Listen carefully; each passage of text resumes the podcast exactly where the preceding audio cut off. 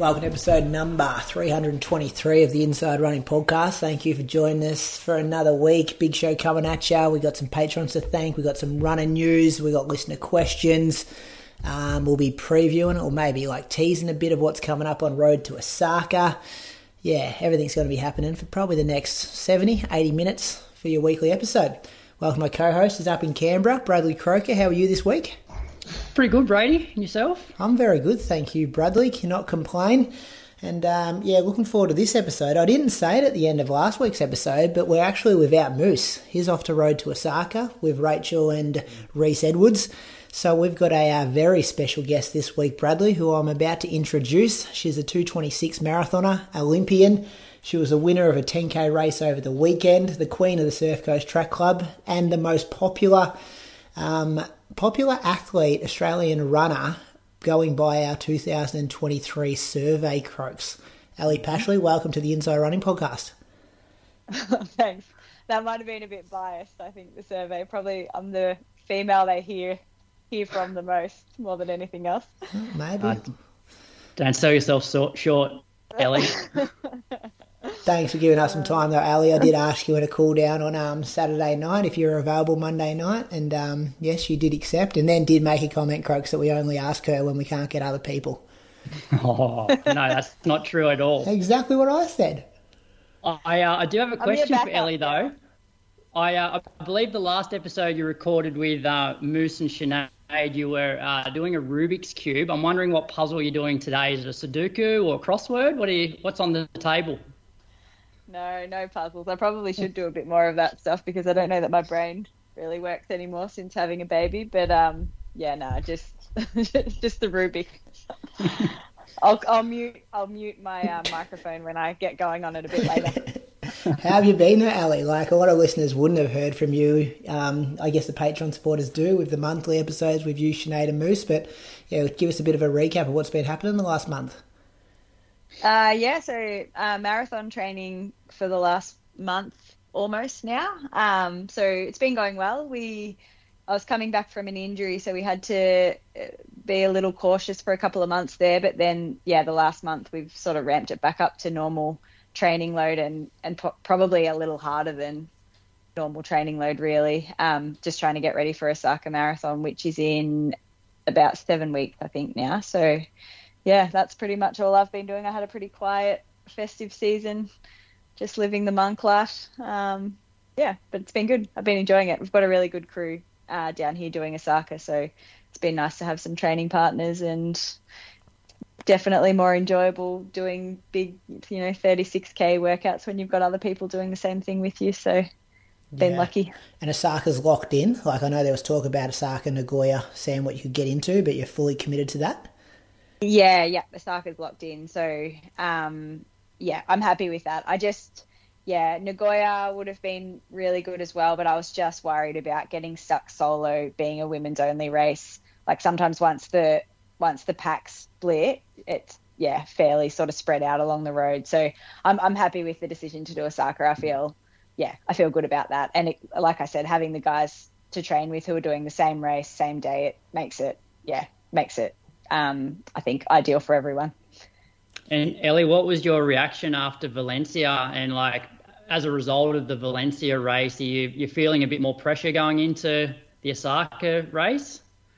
Yeah, definitely. Like, I mean, it, it's a huge amount of pressure, really. And I think after Valencia, like my initial feelings were probably like I felt a little defeated almost. I, I think just they just ran, the girls ran so fast, which I knew they were going to run fast, but I think that was maybe, you know, a minute or so quicker.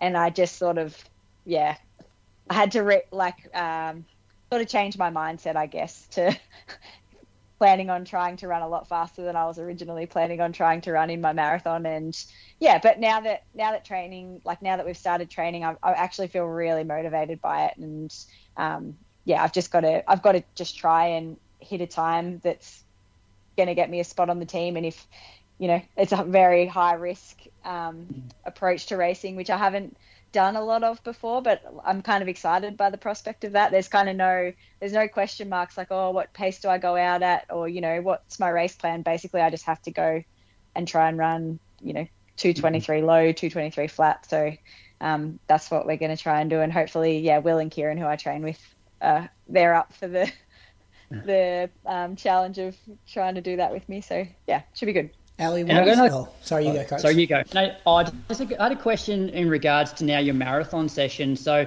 like, I know you and Moose are very much about, you know, you want to train to where your fitness currently is, not like chasing a super fast, like goal marathon pace. But are you now running all of your marathon pace sessions at, you know, that 223 pace, or still more of the marathon feel, which you know potentially might be a little bit slower than that?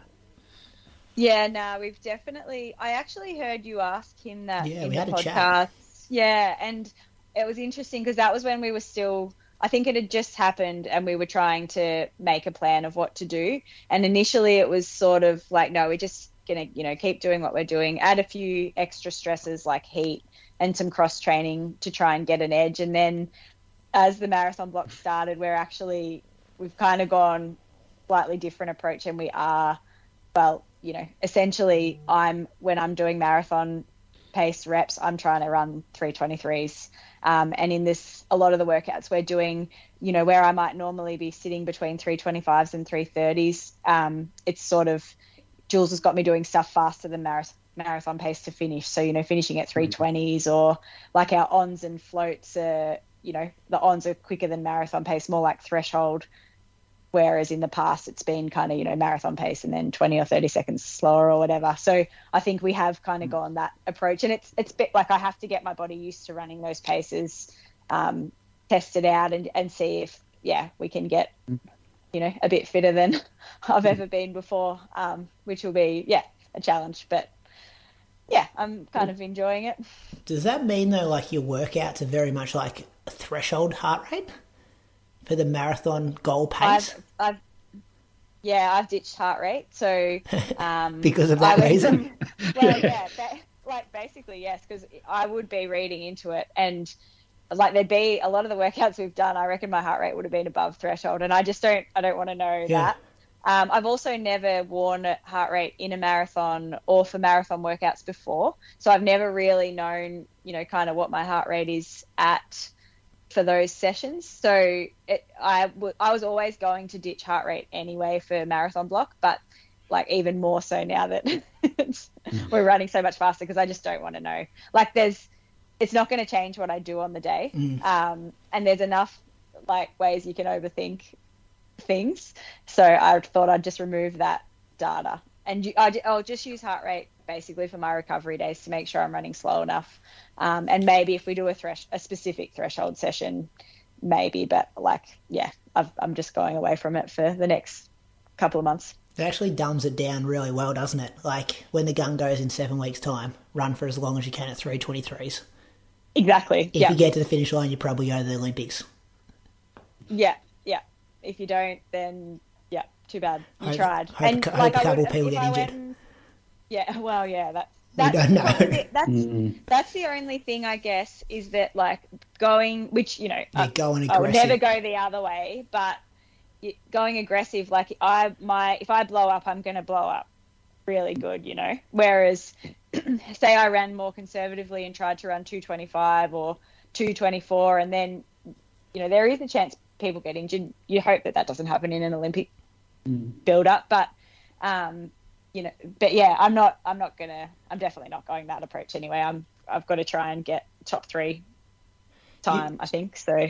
Are you fairly confident though? Like looking at my first reaction, and I said to Moose when we saw the Valencia results were like, Ellie can do what they can over ten and a half. Like this isn't a ridiculous ask. Like, are you telling yourself the same things?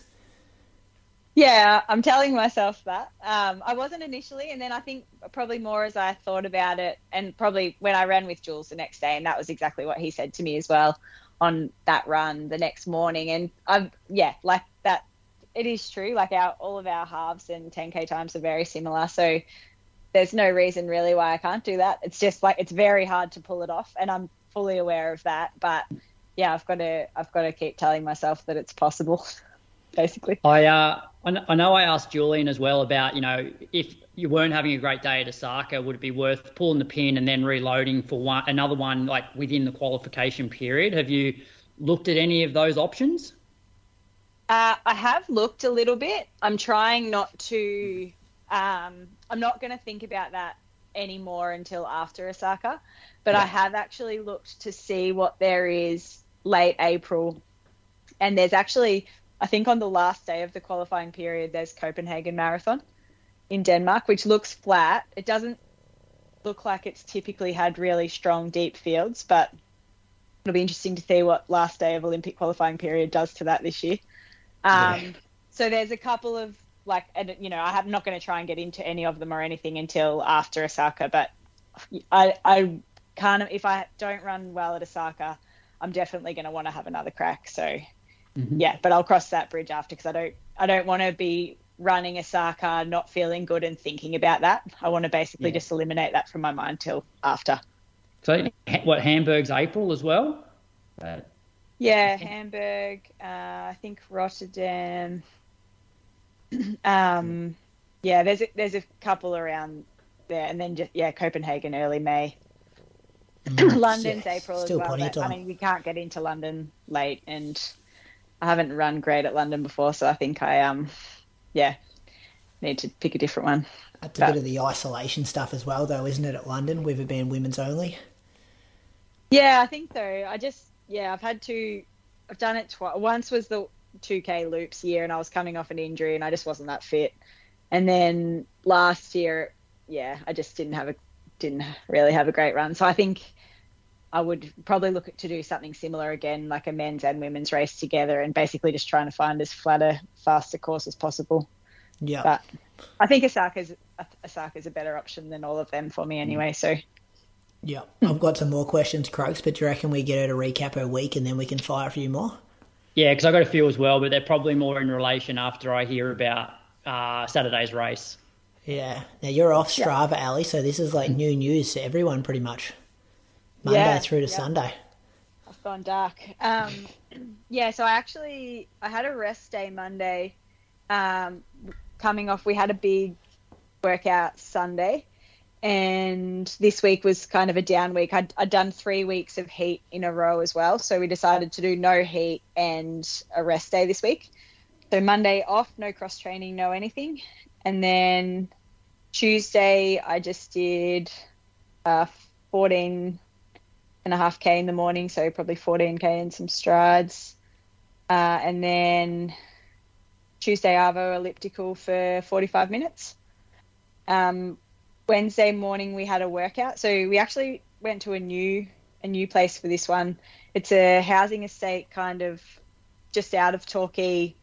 Uh, that's really it's all these big blocks. It's kind of in the middle of nowhere, and so there's a mile loop around the streets with no cars, perfect new road surface. And I'd seen it on I'd seen it on Google Maps before, and then I'd taken my dog for a walk there one day. So I'd kind of seen it, but I'd never actually done a workout there. But I went and drove around it the day before, and we thought we'd give it a go, just because Torquay is really busy at the moment. So where we usually do these ones, it's pretty chaotic on the roads. So um, yeah, so this was good. It was dead flat, fast mile loop, and we had 20 by 500 on 500 float.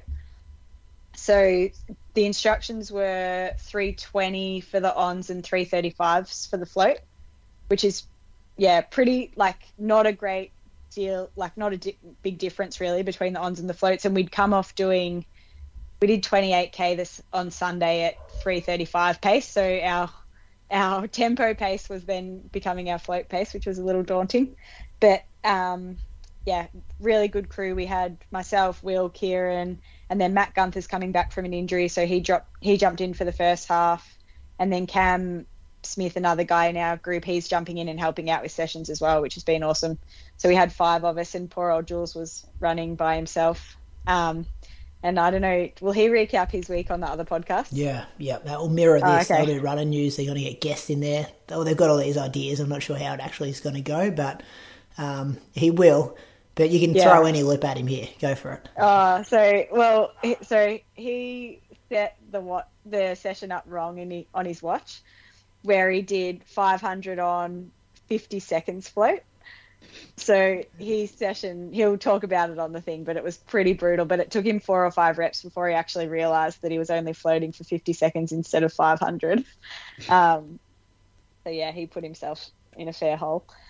Um, but anyway, we were we were fine. We didn't stuff it up in our watch, so we we basically pretty much hit it perfectly. Like it, you know, often it was a second or two either side of the goal, but we averaged 320s for the ons and 335s for the off. The instruct the other instruction was to tr- aim for 20, but if our paces started blowing out before that to stop. So Jules said you might only get you know 13 or 15 or whatever. So just keep going until you can't hold pace anymore, up to 20 reps. But um, yeah, Will and I were able to get through 20. Kieran had been off adventuring for a few days between Sunday and Wednesday, hiking over mountains. So I think he was a bit tired and he had to stop just a bit earlier.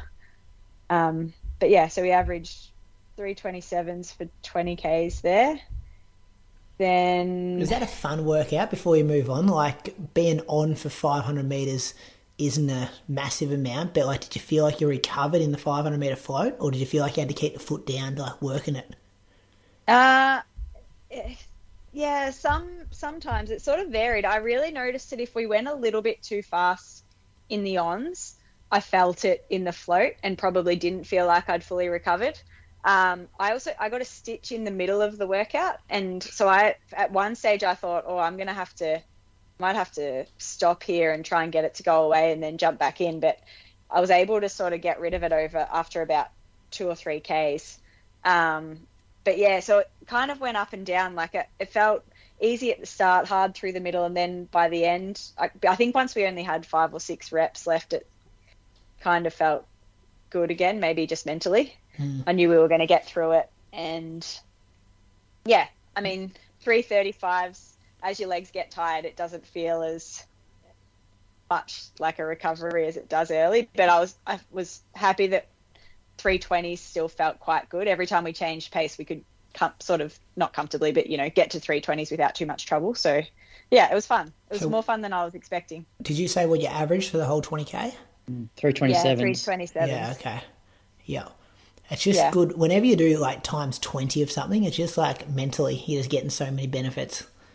Yeah. Well, I had I had no idea what how many reps we were up to for a lot of it. I just had um what did I have on my watch? Like maybe lap pace and time or something. So it was every now and then I would check to see how many Ks we'd done because I like it.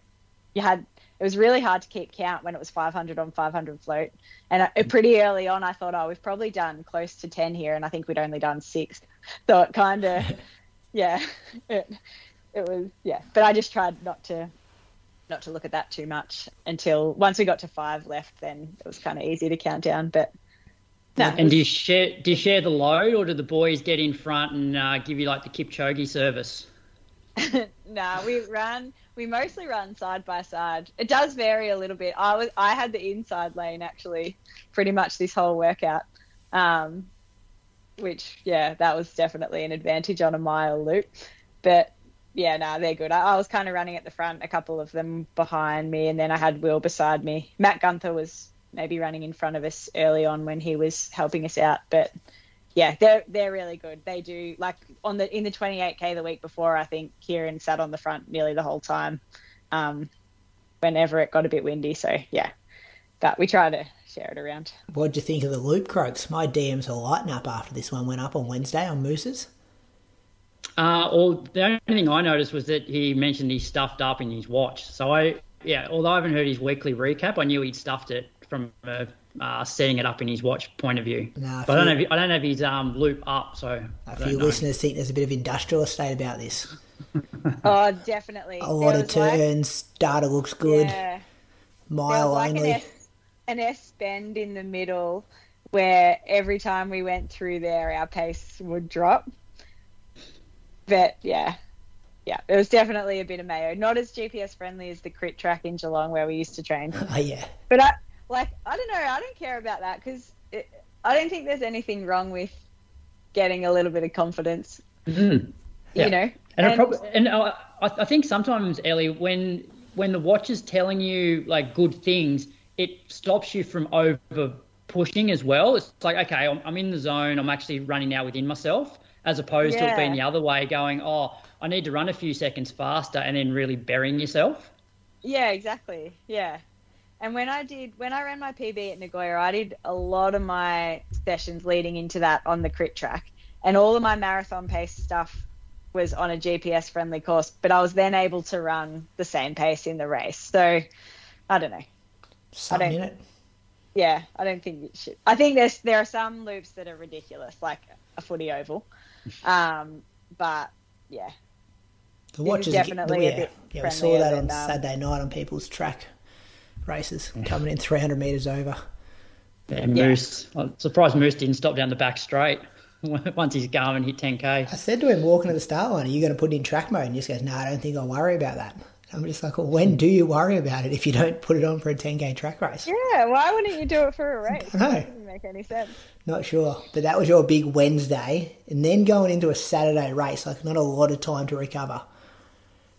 Nah, so um, I did. I didn't do. I was doing a bit more cross training this week and a few less doubles though. So I actually did have a pretty light couple of days.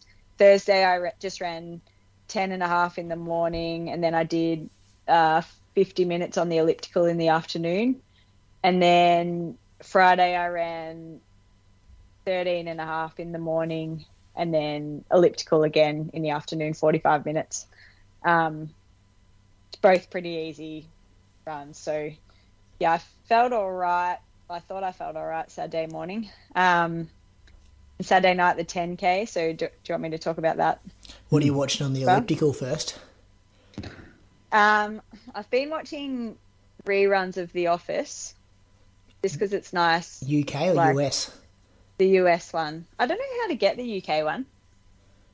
Yeah, I'm What's it on? Sure. It on? I think it's on Netflix, isn't it? Yeah, Maybe. I've been watching it. I sort of it depends what mood I'm in. If I just don't want to think and I want to just zone out, I watch that. Otherwise, I, I've been watching more of the sports docos on Netflix. So I started watching the US women's soccer team one. Oh, is it good? Um, yeah, it was okay. Yeah, didn't love love it. I think I reckon what happened was they went into it thinking that they were gonna Yeah, win the World Cup. win. Yeah, so it's like geeing up to be like this amazing story, and then it was a bit of a disaster. They didn't make the finals, did they? In the Nah, end? Yeah. no. Um, so yeah, I watched a couple of episodes of that, and then what else have I been watching? Oh, um, Why Women Kill on SBS on demand. Does anyone watch that? No. No. It's quite good. It's like a weird comedy drama about three different women in different decades who all live in the same house, and there's three murders. Anyway, Okay. it's like yeah, Joyce Joyce actually sort of got into it too, which I didn't think he was going to like it, but it was kind of good, easy watching as well. Um, so yeah, I just see what mood I'm in and pick a TV show. So then the race, the only female in the field.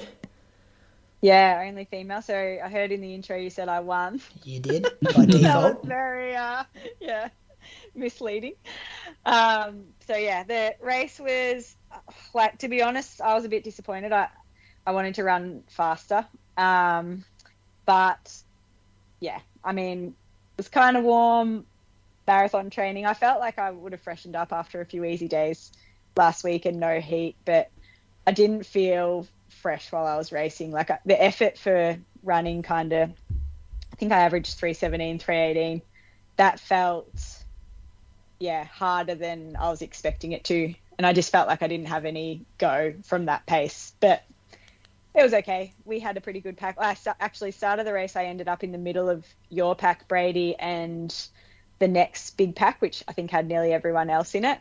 Um, so I ran around by myself for about a K, waiting for Matt Gunther and Kieran to catch up which then they did, and that was actually good. I ran like sat in on Matt for a while, and then um, Kieran and I went round Matt, and we kind of worked together for a bit through the middle, uh, and then yeah, I pick I was able to pick it up a little bit in the last mile, but it was just one of those races that was a bit like I don't know, I didn't feel that good. Didn't, yeah, just maybe struggled a little bit for motivation through the middle, and then yeah, it, I mean it was fine. It was I ran thirty two fifty seven, um, which is okay, but yeah, I was hoping to kind of run somewhere under thirty two thirty. It's a bit, of, yeah. That happen. When that happens, like it's a bit of a nothing race, really. And it was Yeah, 26 degrees, Croaks. What's that worth? Felt like it was Definitely humid too, well- Ellie. Felt Yeah, I sticky. it reckon 20, 26, 26 degrees is definitely worth like 20 or, you know, 20 seconds, which sort of gets you to that, um, you know, 32, 30 sort of range. But, yeah, yeah. I don't know. I, I, I felt like training had been going well, and, and I'm probably still like, I think the last month block has been really hard, and I, maybe the fitness from that hasn't kicked in yet, but I feel like I've been able to run sort of 32 30 in hot races before when I was similar fitness to what I am now, but maybe I'm just not quite there yet. Um, Yeah. So what have your last couple of weeks looked like in terms of mileage and, and cross training hours? Um, so mileage wise, I've been running in the 150s, I think. Uh, yeah, 140s, 150s, and I've been cro- doing about three hours of elliptical a week. It's, it sort of depends when I don't double, I elliptical.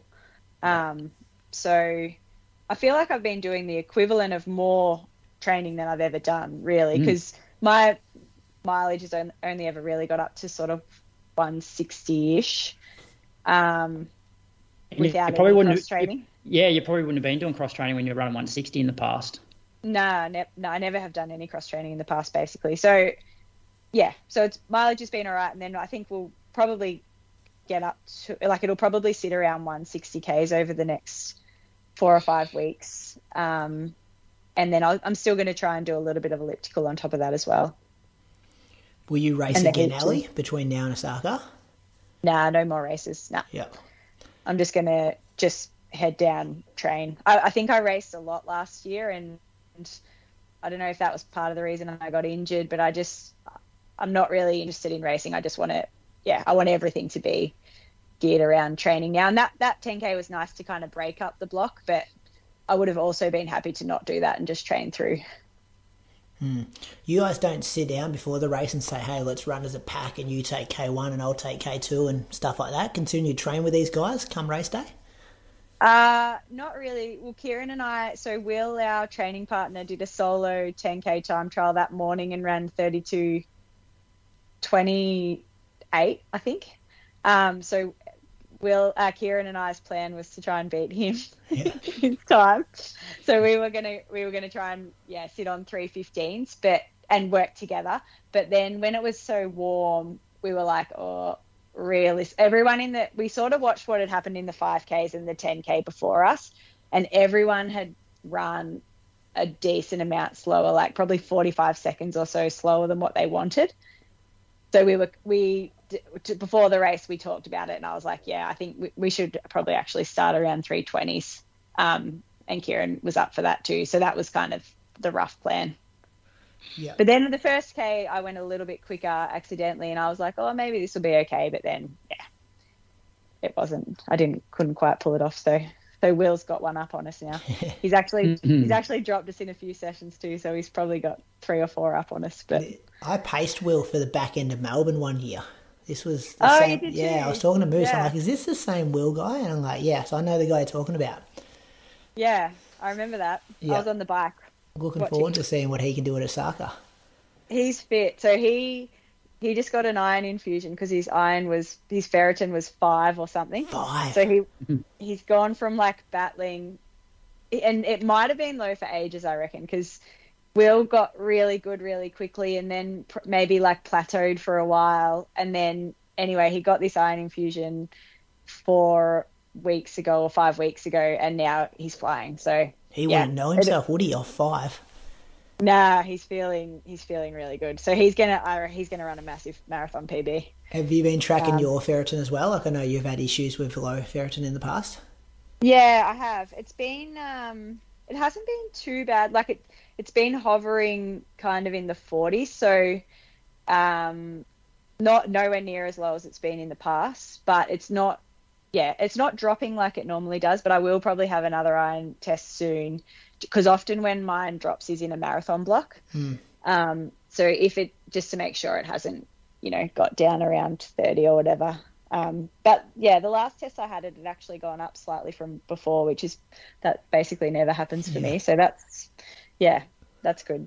If I can keep it up around 50 odd, I'll be fine. But if not, I'll probably try and get an infusion before the race. Yeah. If you have to put a percentage on where your fitness is at at the moment, like ideally hoping that you get to race week and it's at 100, where do you reckon you are seven weeks out? Uh, oh, I don't know. Um, 100 being the fittest I've ever been. Yeah, like confident you can attack these 323s, this 223 finishing time. Like, you know, very confident on the start line that the, your fitness is there and it just need everything to go right on the day. Yeah, I reckon I'm about 85% there. Good. It's Like, I feel seven like- weeks to go. Yeah, I can run that pace somewhat comfortably, but it's not quite as comfortable as it needs to be. I'm hoping that a bit more time with the big long runs and you know a little bit more time spent at that pace, it will start to feel a little more comfortable. Yeah. A little more like marathon pace. At the moment I can do it, but I'd say it feels harder than marathon pace. Yeah.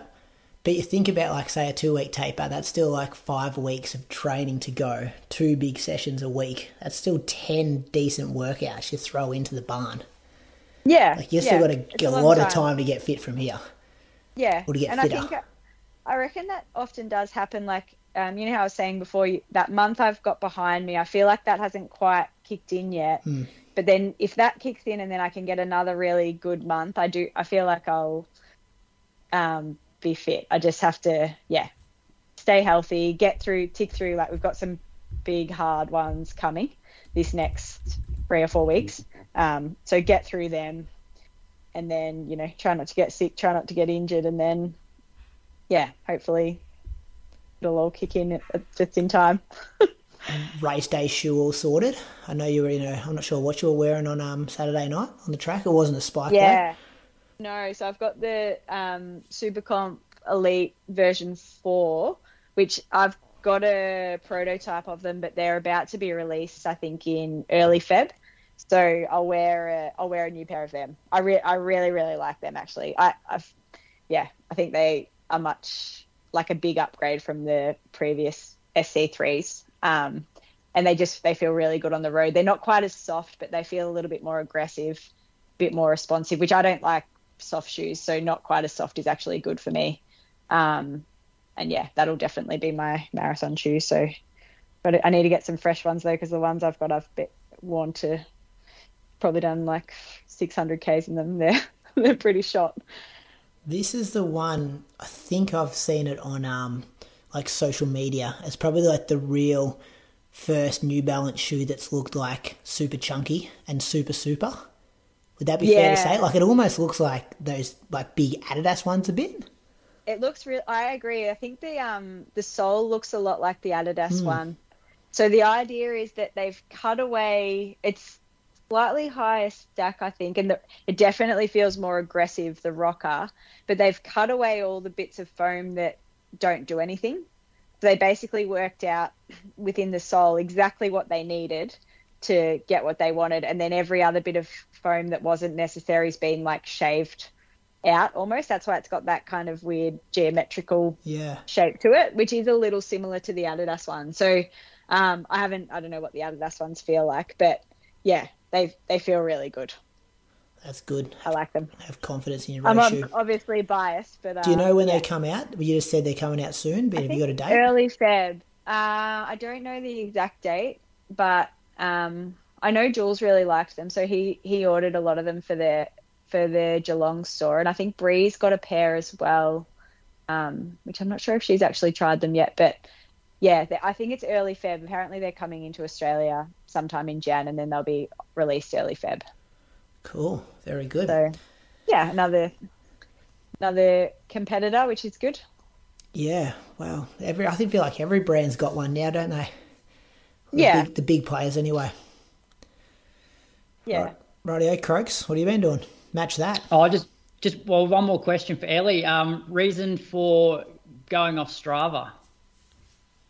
Um, that was when I was injured, coming back from injury. Like it, we, we sort of we were on a little bit of a timeline as far as uh, I couldn't do a really conservative rebuild because I had to try and get fit enough to do a marathon early this year. So I didn't really want people watching and judging, and this was Jules as well. We discussed it, watching and judging what we were doing. Basically, we just wanted to um, do what we felt was best without any uh, external Yeah. comments, I guess. and I've ac- I actually kind of like I kind of like being off Strava, just like plugging away down here training.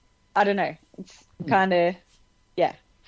It's been I, I've done this before where I've gone off Strava for a little bit and then come back on. I do really like Strava, but um, I also enjoy yeah just sort of going away and training and no one knowing what I'm doing every now and then for short periods. Until you come I back was to the gonna- and I like- recap your week. I like your yeah, honesty. Yeah. No, but it's like how many avenues of like mental space do you have? Do you know what I mean? It's just like yeah, you don't have time to respond to that or take those opinions in, and it's just like, yeah, I get it. Yeah, yeah. Like we were, Jules and I were confident in how we were gonna do it, and we were, yeah, we just sort of wanted to go and plug away and do it. And I probably thought I would come back on to Strava once I'd done that rebuild and I was back doing normal training. But then I decided I was just gonna stay off for this block and just, yeah, Put yeah, just train, not worry Fair enough. about. Yeah, exactly. Yeah. Plus, after Julian's watched stuff up, Bree's got all the all the crowns around town anyway, so there's no Oh, point I being on got Strava. I got about 60 emails saying Brianne Hook has stolen your CR. I thought that'd be the case. I messaged her. I was like, "Excuse me, Bree." She's like, "No, it's not me. It's Jules." Uh, Oh, very good. she does. She does often get my CRs anyway, though, so it's not an unusual thing. But I got about yeah sixty in one day. I thought was a bit harsh. Very good. Bradley, tell us about your week. Uh, yes, I kicked off on New Year's Day. Um, so yes, had a, a bit of a later run because um, we, we stayed in the city on New Year's Eve and took the kids down to the, the lake for the fireworks, and then um, had breakfast at the hotel, which um, yeah, it was cool. They had the um, the Canberra International Tennis tournament was on, so a lot of the big dogs were uh, in that hotel. So um, yeah, it's always cool seeing like elite athletes sort of at the, the dining hall and seeing what they're getting stuck into. Um, so yeah, I didn't get out till around. Do you have to give the hotel a plug? Because weren't you staying there for free? Well, yeah, Viv won it through Fashions on the Field. Um, yeah, so no, we don't need to give it. I think it's called the Deco, but we don't have to give it a plug. Um, yeah, so it was like a pretty sort of uh, overcast day, but then when I went out to run, the sun sort of came out. So it ended up being a bit steamy. Uh, I wore the Saucony Triumph 21, which um, yeah, Moose was generous enough to send down. Quite enjoyed that shoe, so that'll be sort of one of my regular, just easy running shoes. Or yeah, um, probably not my like long run shoe, but just those sort of hour runs. Uh, so I did just over 10k, 45 minutes, and then Tuesday morning, uh, I had a pretty decent group down at the lake. Uh, warmed up. It was super humid morning, but then just as we finished the warm up, started to rain, and the rain was actually like really good. It sort of just cooled things down a little bit. And you know those hot mornings where like the rain doesn't bother you because it's so warm. Um, so end up being a pretty good session. I'd say this is probably the best session I've done since uh, coming back. So the session was eight minutes. Uh, yeah, eight minute rep, and then a two minute sort of slow jog recovery. Uh, six by one minute on, one minute sort of standing recovery, two minutes recovery after the last one minute, and then another eight minute rep. So, so ran like three 18s for the first eight minute rep. Um, was rolling sort of mid 250 k pace for the one minute reps, and then three 11s for the last eight minutes. And um, what I found for this one was like I reckon I would have struggled to have run three 11s for that first eight minutes, like all out, just because it was first rep of the morning. But after having done some one minute reps at 250 to 255, um, running 311s felt like probably smoother than the 318s. Like heart rate got relatively high, but I felt smooth running that pace. So that gave me a fair bit of confidence um, that you know, I could probably break 16 minutes if I can sort of run an eight minute rep at the end of a session um, at that sort of pace. So I was, uh, I was really absolutely, happy. you can break 16 minutes. so uh, yeah, well, I guess just, I just don't know sort of where my fitness is at because I've been training with guys that have been running around sort of 16 minutes, or a couple of guys that haven't broken 16, um, and like training with them, the sessions have been pretty solid for me. So, but I think yeah, based on that session, I was like, yeah like if I had to race, like surely I can run, yeah, hold this for eight minutes if I was fresh. So what what were you running your threshold at like before all the heart stuff when you were fit? Uh, so I was doing like yeah six minute reps at like probably three tens to three fifteens. Like yeah, so you doing a lot of yeah. treadmill stuff on the at three twenties though, weren't you? Oh, that was the year before. Okay. Yeah, um, but this year was yeah like I was running yeah, around three tens probably for like six minute reps off a minute. Um, yeah, I remember just before I had to stop running, I did like a two by eight k with a three minute jog in between. I think I averaged three twenties for that whole session. Uh, that was like gearing up for Gold Coast, um, yeah, Gold Coast Marathon. So I, I feel like over the short, like the shorter reps, I feel pretty smooth. It's just I find at the moment the longer continuous sessions, I do start to sort of struggle a little bit, sort of 15, 20 minutes in. Whereas these ones here, where I get like to stand around for a minute, I feel way better. Um, but that's always going to be the case when, you know, you're running 70k and your long run's not very long. You're just, you know, lacking yeah. a bit of strength. Hmm. Is it has it been surprising to you, like, because uh, this session I reckon shows that you're pretty bloody fit. Like, is that are you amazed that you can get that fit off 70ks and lighter lighter intensity sessions than what you're used to? Yeah, like I think the sessions probably haven't been that uh, lower. In, like, I'd, I'd, say the sessions I've probably been running them as I would if I didn't have a heart issue. Um, so some of them have been pretty difficult, but definitely in terms of like my overall volume has been significantly lower. Like you know, some some weeks I was running four days, others I was running five days. So yeah, I think for just like base fitness, I'm really happy with where I'm at. But there's always that mental component. Whereas I, think when you've been used to running like 130, 140, 150, 160k a week, you, you sort of feel like, yeah, yeah, I'm not running to my capacity. So it's probably more mental than anything that I'm like, oh, I'm not as fit as I should be or could be because of what I'm doing. Um, but this was definitely probably the first session where I'm like, yeah, okay, I'm um, I'm going okay if I can do that. Um, yeah, that so then on Wednesday, uh, got out for my, my sort of midweek long run. So uh, yeah, I've slowly started to just increase things. Uh, I don't know, it may have coincided with like the start of the year, but yeah, my midweek runs were sort of 70 minutes maybe. So I did 80 minutes um, at 417s on the Wednesday morning. Thursday, I went out to, so we had a an undulating sort of fartlek session on the Friday. Um, and we were doing it sort of out near Stromlo on this dirt dirt trail, and it was pretty undulating, but there's a few areas where the surface was a bit sketchy. And I just thought, you know, it's just risky running fast over that sort of terrain. So I wanted to find somewhere that was maybe the surface was a bit better, but we could still get some undulation. So um, at the Arboretum, which is sort of close to Stromlo, uh, they've sort of paved a lot of the stuff, a lot of the um, the trails now. So yeah, I ran out there and uh, ended up being pretty hilly. Like I did 10.7k with like 200 meters of, of elevation um, in like 45 minutes. So it wasn't, yeah, it probably wasn't the easy run that I would normally have on a Thursday, um, just because I wanted to, yeah, work out exactly where we would do the session. Um, yeah, and that, then Friday was the session. So we did nine nine times two minutes 15 on 75 second float um, and so I covered, and like pace, I guess, is pretty irrelevant for this because some reps are uphill, some reps are downhill. But um, yeah, traveled 8 point, oh, 8.6k in just over 30 minutes, average 331s with about 170 meters of, of elevation. Um, so it was a pretty solid session. But what I liked about it was we sort of had a downhill start. We had the majority of the hills in the middle and then it was slightly downhill. So coming off the off the tough hills, you then started to feel pretty smooth running sort of downhill and then on the flat. Um, so it's definitely a session that we'll uh, we'll definitely keep training out there if, if, we want to do sort of undulating tempo type stuff. Um, so yeah, so that was Friday. That would go into our um, in our categories of hilly versus undulating versus flat. That's like 20 meters a k. That would be considered really hilly. Yeah, it's an interesting one because the hills are real.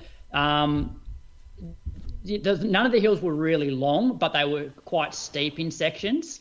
Um, so yeah, and like I find sometimes with the watches, like I don't I don't know how accurate the elevation gain is because I always look at other people on the same session and it can vary by like 20 meters per per watch. So um, yeah, I don't know, but I guess yeah, it was still yeah, there's still enough hills in there, um, and I was pretty happy to average 330s for that sort of um, that session 30 minutes worth. Uh, I took yeah. Saturday off because I figured, um, yeah, it was going to be like my biggest week since June, um, and I hadn't run like seven days since then. So I took Saturday off, and then Sunday uh, I met Zach, who I've sort of been doing most of my sessions with. Um, so yeah, he's he's gearing up for Canberra Marathon. Um, so we thought we'd go out to Stromlo Arboretum area, which is a bit hillier than um, than Mulligans, and yeah, I yeah, I, I planned to do sort of close to two hours.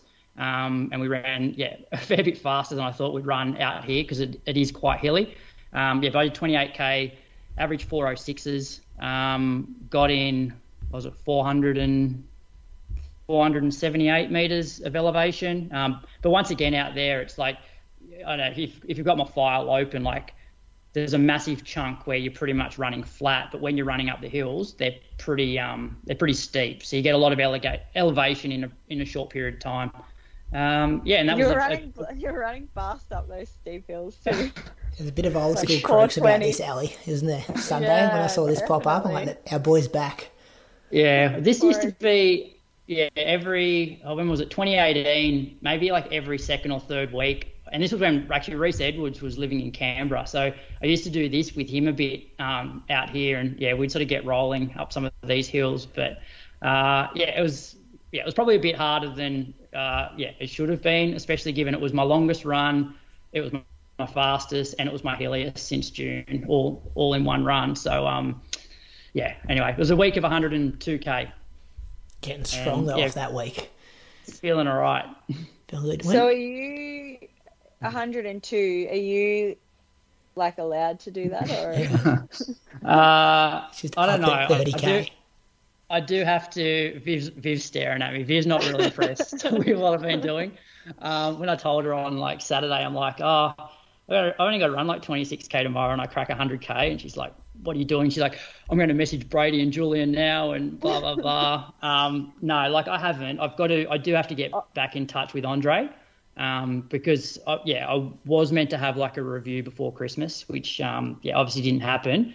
Uh, but I also figure like I've got this loop recorder inserted, and it's been set that you know they will get a notification if I go into an arrhythmia. Uh, so if my heart rate goes above 195, I'm, I'm guessing they get notified. Um, and nobody's contacted me saying, hey, there seems to be an issue here. Uh, but yeah, before I go any any higher than what I'm doing now, I'll definitely um, touch base with Andre and, and, probably get down to Melbourne for a bit more testing again. Mm, it's good that you can do it though. As you yeah. said, they would have been flagging it if something was going on. Yeah, like whether I should be doing it or not, I don't know. But it's just hard. Like you start to feel a bit of fitness coming back, and you're like, oh, but imagine this how good. This is probably where you got to be careful because you are getting fit and yeah, probably loving it. Obviously, you just got to be yeah. sensible there. And because it's always that whole, oh, imagine like I'm, I'm going pretty well, but you know, I just feel like I just need a little bit more strength. And it's like, well, how do you get strength? You just go a bit longer on a Sunday and you just add a little bit more volume over the week. Because as I said, like my sessions, I feel for the last month have been probably the same intensity that I would run without a heart condition. It's just my volume hasn't been very high. Um, whereas now, I just, you know, obviously would love to try and increase that a little bit. Um, but yeah, I'll uh, yeah. I'll reach I'll reach out to Andre this week. I think a hilly fast longer long run though is going to be a fair bit more strain on your heart. So you got to yeah talk to talk to Andre. I Yeah. think. Because there's no end game, is there, Croaks? Like it's not like you're trying to break 240 at a marathon in six weeks. Uh, no, I don't know. There's still, I don't know. I still have some. Am- I haven't really told anybody, but I still got some sort of ambitions. But Yeah, but not small term. Not nothing like to push the envelope before you meet Andre.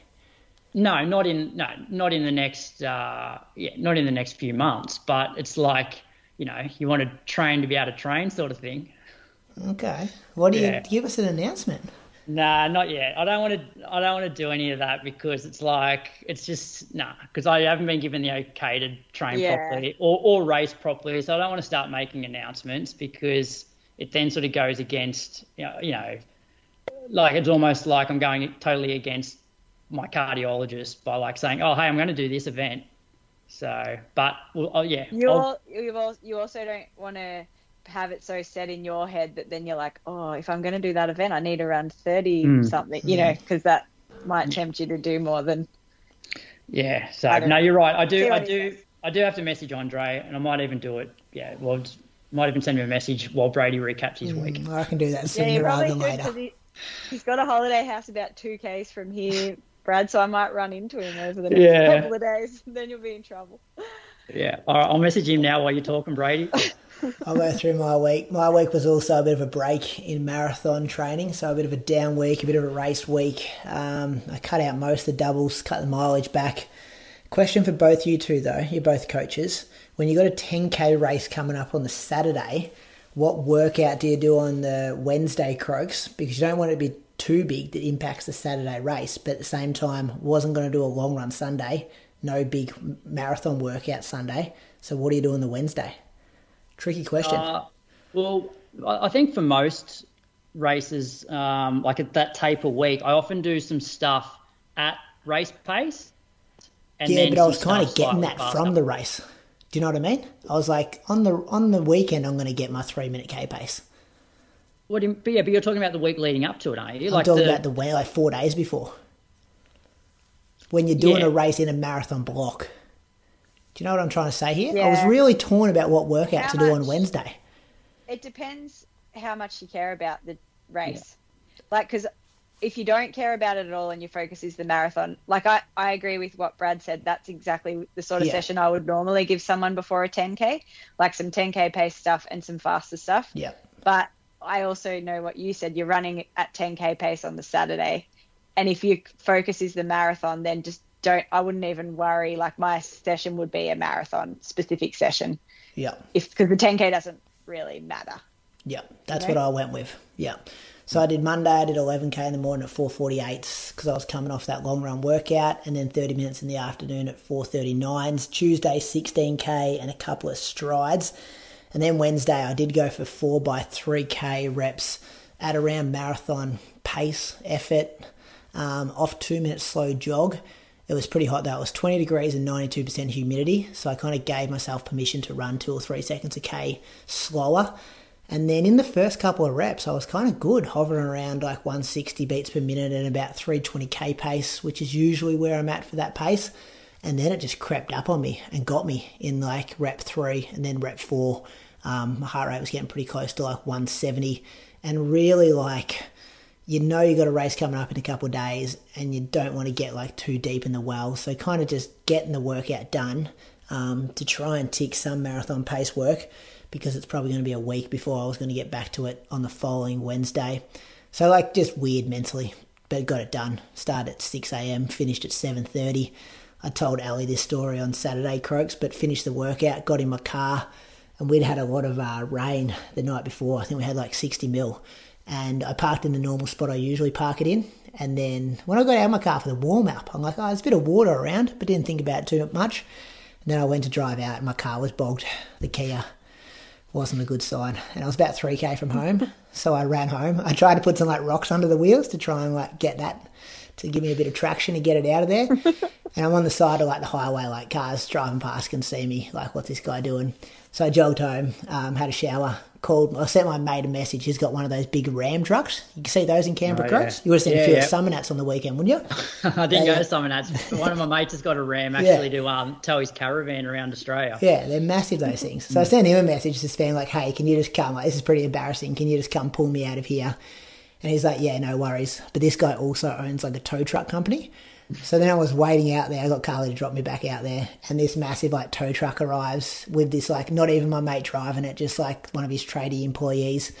And he's just like asking me what I'm doing out here and why I run and all this kind of stuff. So it was um yes, quite embarrassing getting my car towed out of the mud on Wednesday morning. No double. Uh, Thursday did 10k at 453s. So these like Thursday, Friday was like how slow can I jog to be able to recover for Saturday. Um, and then Friday I ran uh, 12k at 441s. Ran with a long time listener, and Patreon supporter Andy Lane. He was in town travelling through on his way back to from to Perth. So um, yeah, jogged with him, and then I did 15 minutes when we got to Geelong just really to move my legs. It was like three and a half hours drive. Just wanted to, yeah, shake him out a bit. Uh, Saturday morning before the race, did 20 minutes in Eastern Gardens. Why don't you guys do more workouts in there, Ali? Eastern Gardens. Rolling hills, we actually, nice surface. yeah, we used to. I'm looking at your loop now. We we did used to do uh, tempos and thresholds around that loop a little bit, but it's a bit short I think though, isn't it? 2K? Is it 2K round? uh, it's a bit over two, I reckon. It's quite good if you want like an undulating tempo. Hmm. It's just to get to Eastern Park from the coast is a bitch because you have to go all the way through Geelong. Um, it's like it would take me an hour to get there. Oh, really? Okay. Yeah. So we don't like some of the Geelong based guys do the odd session there. Um, but we don't really. It's just too much of a pain to get to. Did you ever do the AV nice. race in there, like the 16K cross country? Nah, but I've run on that course before with Brett Coleman. Um, but I never actually did the race when it was there. No, Yeah, that would have been quite good. Yeah. Was it? It was. It was all on like the grassy like side of the path kind of thing. And Nationals was It's there one year as well. Yeah, right.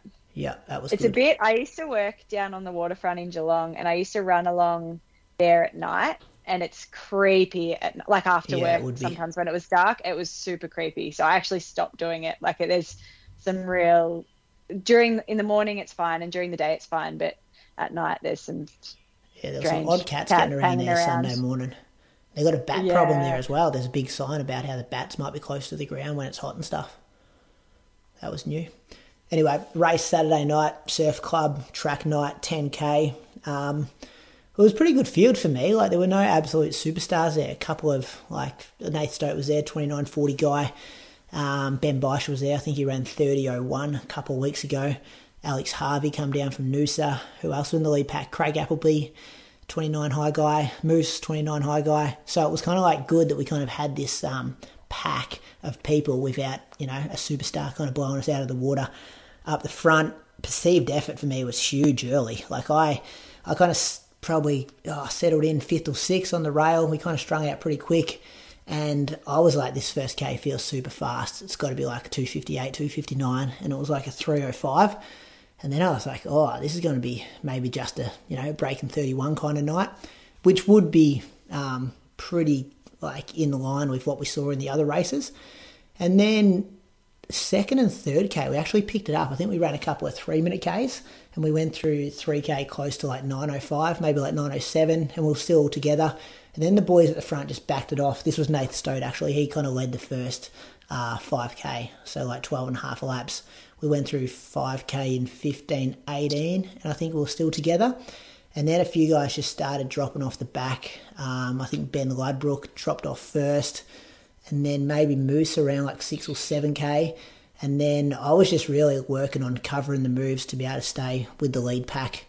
Just like that comfort of like being with a group when you're on the track. I feel when you drop, it's a long way when you still got kind of like, you know, seven, eight, nine, ten laps to go. Um, so I just kept playing mind games, like stay until ten laps to go, stay until three k to go. And then we dropped apples off the back as well. And then Ben Beischer like stepped off the track, probably with five laps to go. And then it was down to the three of us, and I was almost shocked that I was uh, there with three laps to go. And I was starting to think about what way I could potentially try and win the race. I was getting a sniff Croaks. My eyes were starting to light up. I'm like, I might win this thing. Haven't won a decent race in a long time. And then um, just as that thought come into my mind, Alex Harvey went to the front again, put in a massive surge. He ran the last K in about 250. I think Nate Stote ran in about 253 or 4 and I all I could muster up was a 257. I was trying hard, but those boys left me for dead in the last um, 1k. So I finished up in yeah 30.25 for third. We were 15.18 and then 15.07 for the second half. Um, there was a real fine line I felt between like running 71s felt like I was on my limit and I was really like struggling, but then would kind of slow occasionally and run a 73, 74, and I felt like that was almost like perfect and I was comfortable. So um, yeah, it was a good experience. Hot, like they had the the like the water going over the track with 100 meters to go, which was nice to cool down a bit. But I did feel oh, that like, was good. but then it hit you. It was coming out pretty hard. That it hit your face and you had to close your eyes. Did you notice that? Yeah, yeah. And the I big doing that a bit as well. Big puddle kind of shoes formed. really yeah, wet. yeah, Yeah, So it was but nice. better than no, better than no Mister though.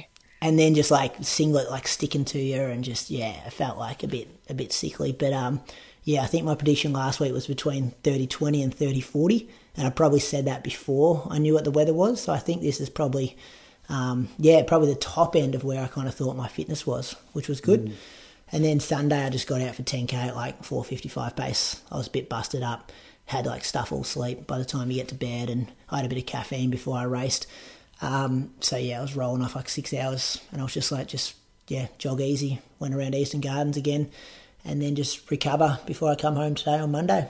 So slow, low K week. I think it was like 114 or something, but that was kind of the purpose of it all. Good to be back Yeah, on I, track. reckon, I reckon that was pretty good. I reckon that was a good run by you, Brady.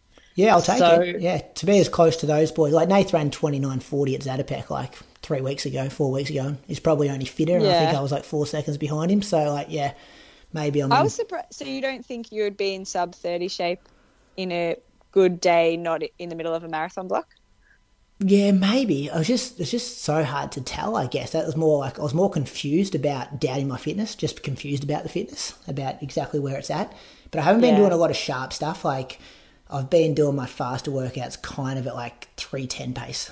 Not so much. Like I haven't done anything under three minute pace other than like a couple of strides. And I was like, oh, I wonder if that's gonna like hurt me to come try do it for ten K on the track. But um, yeah, it was all right. I think strength is the most important thing, and I think that's why I, when a couple of other people were um, falling off, it was just the strength I was relying on just to like stay in contact. And I probably used all my like bickies trying to cover the moves and stay with those two boys out in front. That when it come to the kick down, I was um I was done. Yeah, you still did a negative split on a warm night, which is Yeah, pretty rare in a 10k on in the heat, I reckon. yeah, So put you on the spot, Ellie, and uh, to I guess fuel the Brady versus Moose rivalry. So Brady tails up Moose by 30 seconds over 10k, seven weeks out from Osaka. Does Brady cross the line ahead of Moose in Osaka? He's he's a two fourteen guy. This is like I know I can beat him at ten k, but you can't say, oh, do you reckon Brady can beat Killen and Jornay at a trail marathon? Yeah, It's not gonna Moose happen. Is not, It's a different Moose event. Is not, Moose is not a 214 runner at the moment. He's been doing impressive, more No, impressive workouts than me. he is fit though, yeah, and he is not good at 10ks or basically, yeah. Yeah. Um, and I I'd don't like to think I'm I pretty okay think- at 10Ks. Yeah, but I actually reckon Brady, like watching your training that you did leading into this with all those big long runs and I like I actually reckon you're going to go into this fitter than you've ever been for a marathon.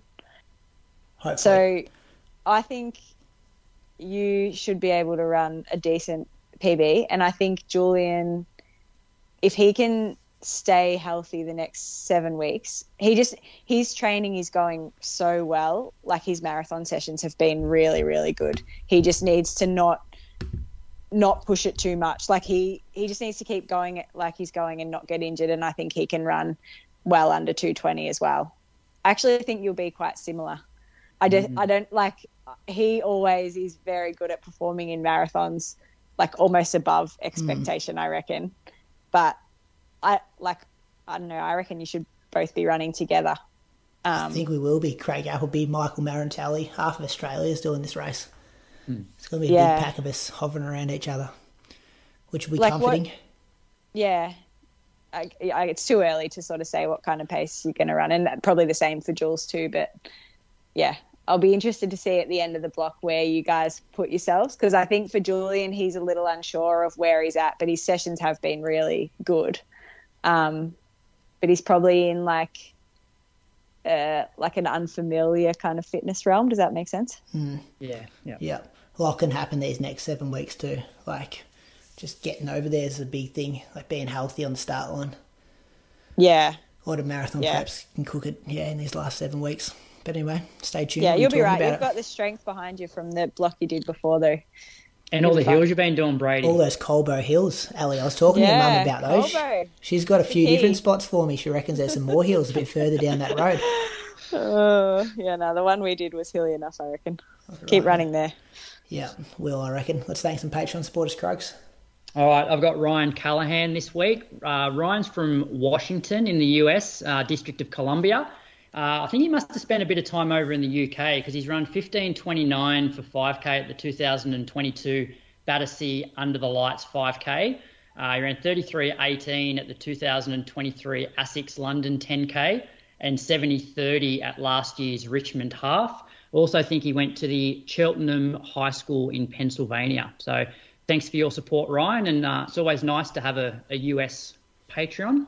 Yeah, good on you, Ryan. Who you got, Ellie? I've got Leah Fitzgerald. So she's from Sandy Beach in New South Wales, which is near Coffs Harbour. She ran 246 at the 2022 Berlin Marathon and a week later ran 248 in London. Wow, that's pretty bloody impressive. Um, won last year's Cadbury Marathon as well as uh, Oh, the sorry, 2022 Noosa Marathon. Yeah, I was going to say otherwise she's been around for 20 years. Um, 2022 Noosa Marathon. So yeah, winning some domestic marathons over here and 246. She's a very high level runner. Um, they we think she's a business manager at Southern Cross University. So that's up on the Sunshine Coast, isn't it? Southern Cross. Yeah, I think they have a few different campuses. I think there's one up around Coffs Harbour as well. Oh, yeah, Coffs Harbour, yeah, of course.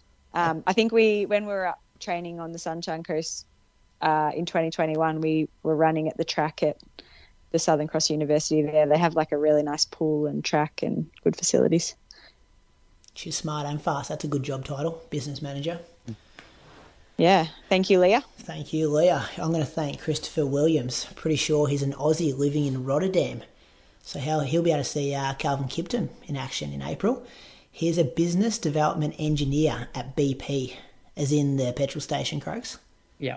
Okay.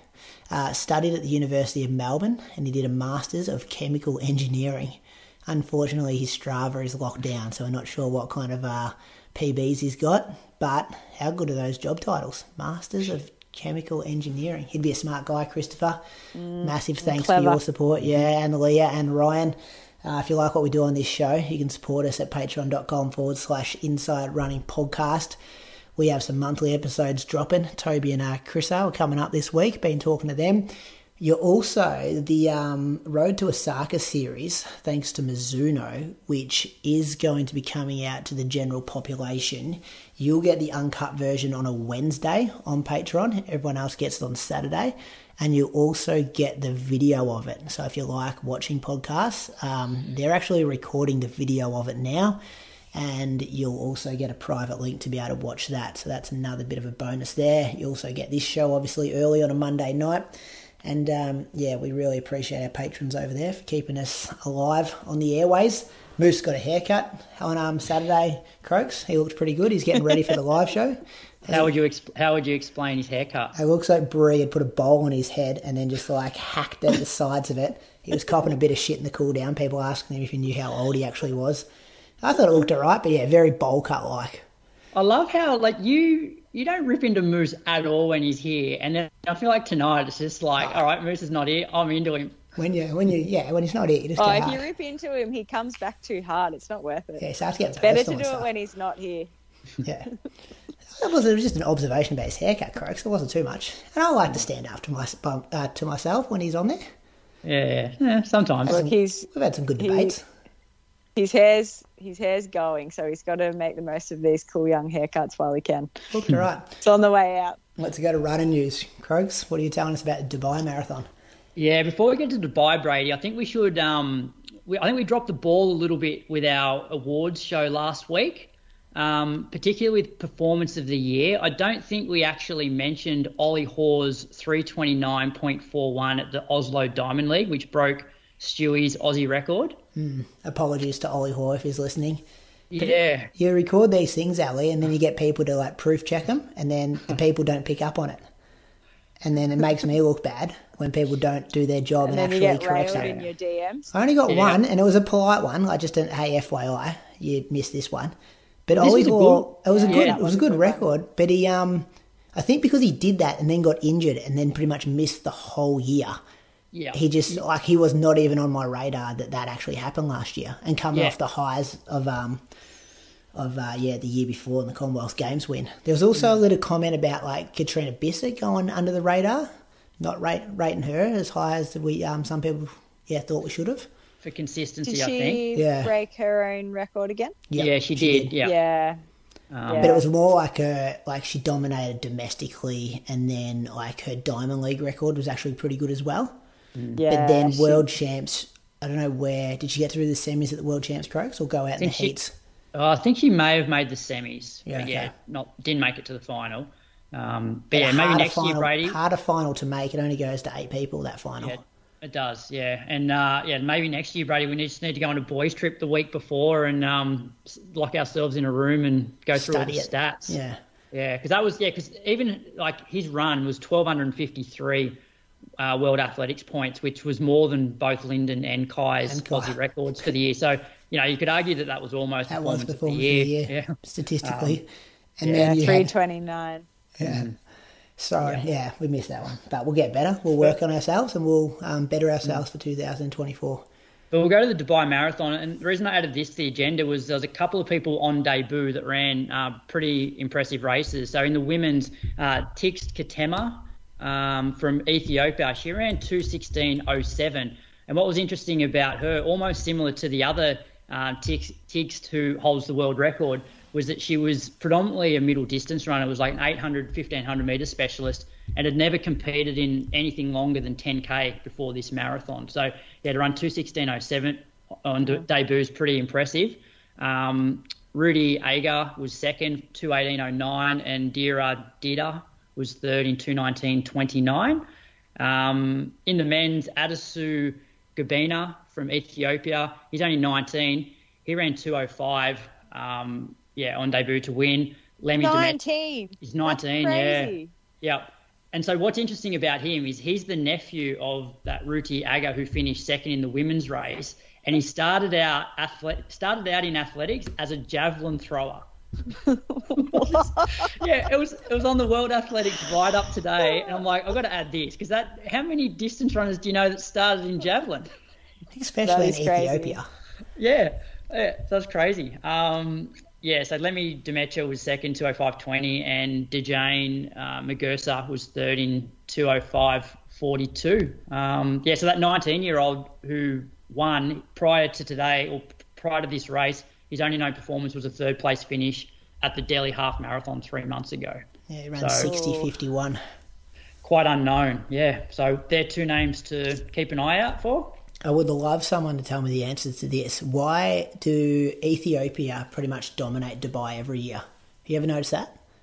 Yeah, didn't didn't isn't it something about the holiday periods that Ah, um, maybe. Yeah. I, I remember hearing something where like Kenyans do sort of have a bit of a quieter period and that sort of like a celebration towards the end of the year. Yeah, could be whereas that. maybe Ethiopia don't and they train. Uh, Like yeah, I did hear something like that. I don't know whether it's true or not. Okay. Often there, there, like often there seems to be some relatively unknown people run really fast in that Dubai one too, doesn't yeah, there? yeah. Yeah. What about Ethiopia though? Like you know, for years and years, it was almost like Kenya was sort of the the main powerhouse. But I feel like Ethiopia now, uh, across a lot of those distance events, like from 5k up, have a lot of the better the better athletes. Yeah, depth as well. Like there's so many. Yeah. What did um Bekele run at um Valencia? Uh, Two oh Is he going to go to the Olympics? was it? He's quicker than this guy. Yeah, he'll be a chance, Uh, won't he? Nah, there'd be others that have run. Oh yeah, too. They got Faster, Tola as well. Yeah. Okay. Yeah, two oh four nineteen. Yeah. Jeez, rough, rough, They'll isn't it? often, um, well, Kenya often announce their team relatively early. That's probably They've they're probably not shortlisted far it. off. I reckon they announced like a team of ten people. okay. Yeah, because they left off someone It was pretty good.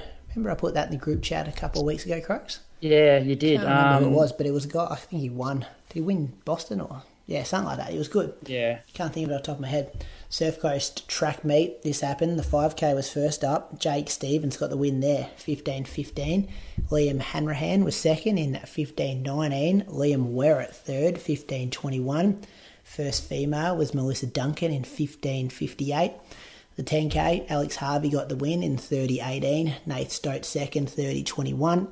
And the first female was Ellie Pashley in 32-57. What about you, Mate, it's Brady? like, Well, I- I said my- give yourself a mention. I was Come third, guys. That's what I was thinking with a lap to go. I'm like, stay in third so I can mention myself. No, like I, I recapped that before that I was third in 30 25. So you don't need to say that twice. So, um, yeah, that was what, what was the reflections on the meet, Ellie? We're seeing a lot of these um, probably smaller club run meets start up. We saw like the Collingwood Classic and the like Athletics Essendon have taken the um, the B grade Zatopek, which it used to be called, to make that a good opportunity for people race. Richmond Harriers have got their 5K. You guys are obviously trying the same thing. Yeah, uh, yeah, I think they got really good feedback. Um, I mean, the events filled up really quickly, so there, there's so much demand for these uh, nighttime long distance meets that are purely, you know, the 5Ks and 10Ks. Um, yeah, good weather, nice, like relaxed start line area, which isn't always the case at these events. Um, yeah, I think it was good. I reckon last year there were maybe a few more spectators. Um, but that might have just been like last year. I think they sort of talked about it in the Geelong Advertiser and things before. So yeah, it, like it, that that time of year can be a little bit tricky too. But I think um, I think everybody had heaps of fun that did it, and I think um, Matt Gunther did a really good job of organising it. He yeah, and some of the other guys from Surf Coast Track Club helped him out with you know barbecue and things like that. So I think um, they got some good feedback, and then yeah, they're pretty keen to keep it going and keep making it better each year. So yeah, it was good. It's good, really relaxed feel. Croaks, you can come down next year, I reckon. You can do Yeah, that race that you're an ambassador for down um, the Roo Run and then stick around and do this. Well, that's actually what was. That's what's at the back of my mind. Is like that's what I want to get fit for. Is next year's Surf Coast um, track meet. Yeah, let's do it. Do you know Julian's the race director for Roo Run next year as well? Oh, that yeah. No, he told us last week that we have to come down for it. Yeah, you should. It's pretty fun. Didn't sound fun when he described the course. Oh, the course is really hard, but Yeah, yeah, it doesn't sound fun. it's a fun night. There's heaps of good route like this time of year down here that because there's so many people down on holidays. Like a lot of the towns have fun runs, and yeah, I mean, there's just, in areas you never see anyone out running, and there's people everywhere running. It's like good, um, lots of fit, healthy people around. So it's good. That's good. Cadbury Um, Marathon Alley. Cadbury Marathon. Yep. So uh, the winner was Wayne Spies, who seems to win marathons left, right, and centre around Australia. So he ran 231. Toby Sparkes was second, 235, and Ben MacCronan third in 237.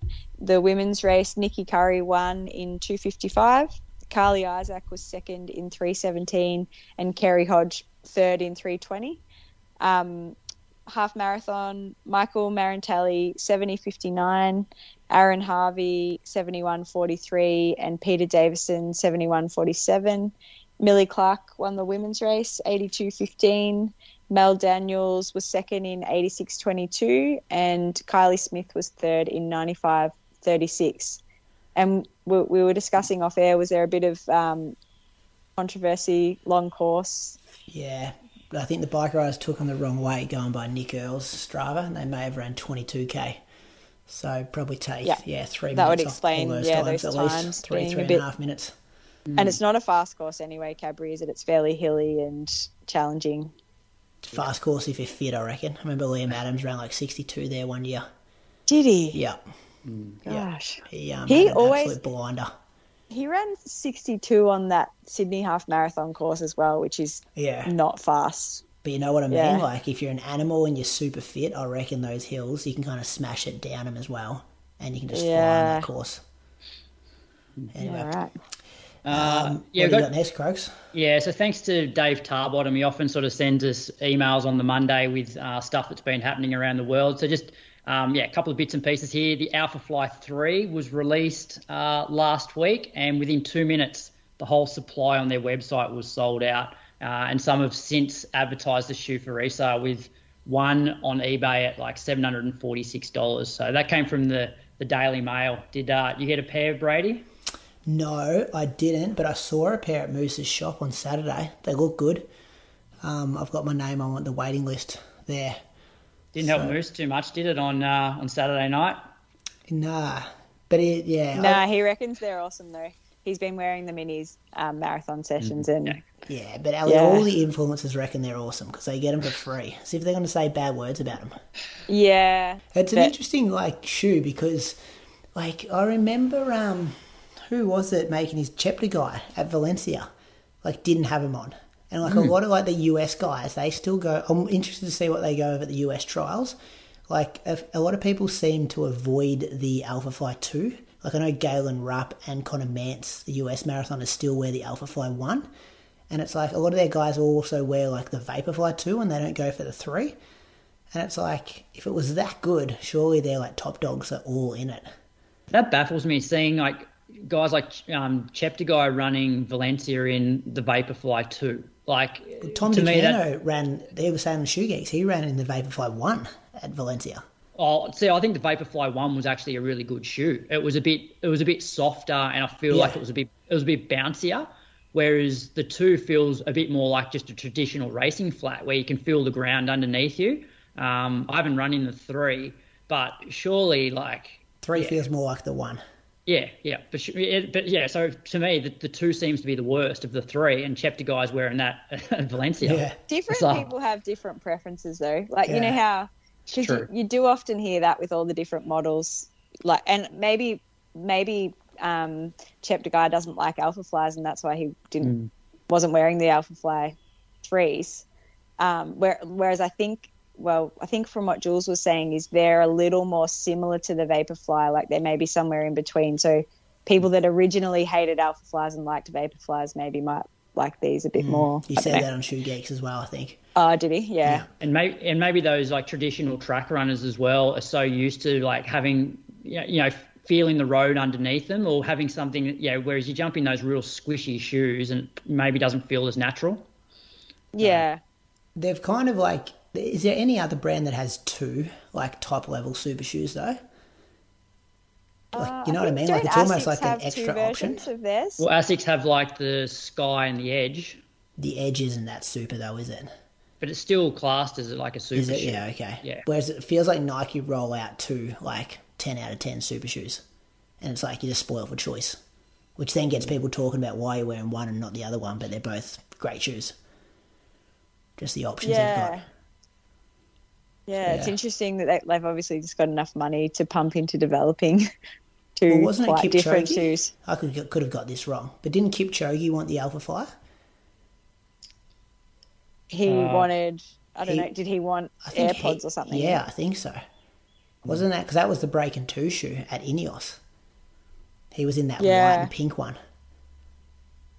I just like when you go to a race now though, and not every single person's wearing Vaporflies. Like it's, it's good.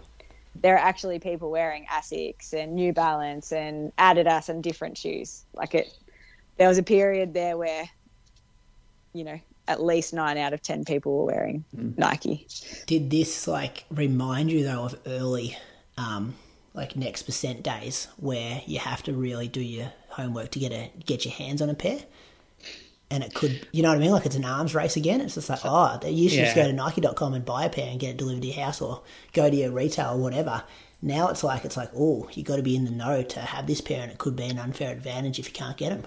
I feel like that's always the way though when something's first released. Like even when the um, Vaporfly three, I reckon there was may, maybe not quite as scarce as the Alphafly three, but it was still like you know probably initially hard to get your hands on.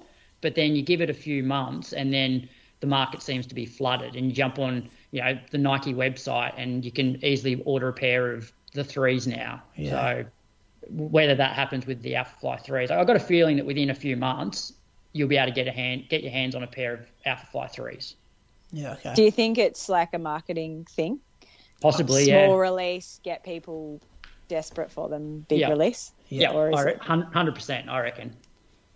Okay. Yeah. Good shoe chat. Call us the shoe geeks from now on. Uh, another person has left Bowerman Track Club, Courtney Fredericks. Have I said that right? Fredericks. Fredericks, who won silver medal at the uh, Olympics and the World Championships in the 3,000 metre steeple, has announced that she has left the Bowerman Track Club. She's going forward. She'll be coached by Alistair and Amy Cragg, who is uh, Pat Tiernan's coach.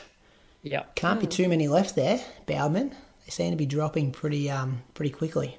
It's Yeah, interesting as well because isn't isn't Yeah. Alistair and Amy's group predominantly like Puma?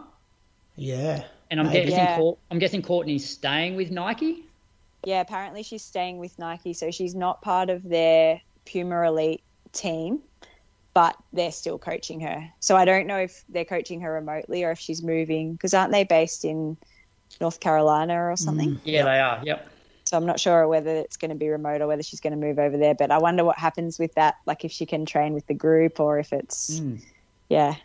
I was listening to a podcast with another girl who's coached by them the other day though, and their training sounds really good. Like it's, it, well, to be honest, it sounds when I say good, it sounds a little similar to the way that we do things. Um, like sort of real strength endurance style, big um, big volume, steady long runs, stuff like that, rather than um, like and sessions less frequently. So lots of easy days between higher volume workouts. Yeah. Which I remember hearing Pat talking about Zatopek and how he wasn't sure how he was going to go because of because his training's been a lot different and much more kind of yeah strength endurance based. So it's interesting. Do we know if Pat's confirmed for Houston this weekend, Croaks? I don't know because the only press release I saw from Houston was to do more with the half, with like Hellen Obiri running and and Galen Rupp. Yeah. Um, 'Cause he was going to Yeah. do a marathon in Jan, wasn't he? Well, that's the one I like. I thought it was Houston when he said Jan because what other what this other weekend. major marathons are in January? Yeah. Um, Well, and it makes Dubai, but yeah. he didn't do that. So But it make it makes sense for him to do it. Like, doesn't really have to travel. Um, yeah, I wouldn't be. Uh, yeah, as, as long as he's in one piece, I'm, I'm guessing that's the one he's going to do. But I haven't. Yeah, I haven't seen it confirmed anywhere. This time next Yeah. week we might be talking about it. Yep, Hopefully. hopefully. Well, hopefully he is. That'll be yeah, it'll be interesting. Like the men's marathon team's going to be yeah, quite interesting for Australia. It might be a bit Like different than the how many? Well, it'll be different to the women's. It'll be like how many? Yeah, how many can they actually get in that? You know, can they get three, or is it going to be two, or is it just going to be Brett? Who knows? Has anyone done the um, recent search on where Liam is?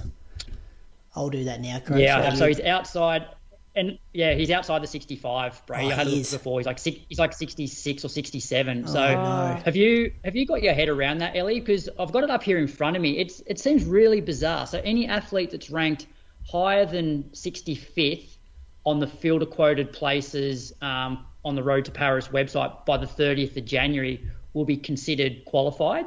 So, for Yeah. example, if so if if Liam was inside the top 65, he would be qualified, which means Australia then definitely has two spots available. Um, but then what I found interesting was that any NO, any NOC may choose to reallocate a quota place to an unqualified athlete, provided the athlete in the qualification window has achieved at least a 211.30 or 229.30 for women. Ah, so that's what they were saying Yeah. about the US trials, because they were saying as long as the winners at the US trials run under 211.30, they're in. And I was like, Uh, yeah, no, but the no, time's 208. Yeah, That, makes Yeah. sense, yeah, because they'll have their quota of three people potentially, and then Well, yeah, Yeah, they they were they were they've only got I think in the men two that have got the auto time, so they're relying on someone to be in that top sixty five. Mm. Someone else for them to actually have three spots, and then I think they basically so the two guys that ran the time, that actually means nothing yeah, to them. Like they they've opened up two spots, but they still have to come top two or potentially top three mm. to get selected. Otherwise, yeah, Yeah. It's not given to them. So, yeah, I think it would it would technically mean it, like that Athletics Australia would have discretion to pick whoever if they've got three spots opened up or two Yeah. or whatever. So like they could um they could dump you know Liam even though Liam's the one that's in the quota for Andy because Andy's run under two eleven thirty.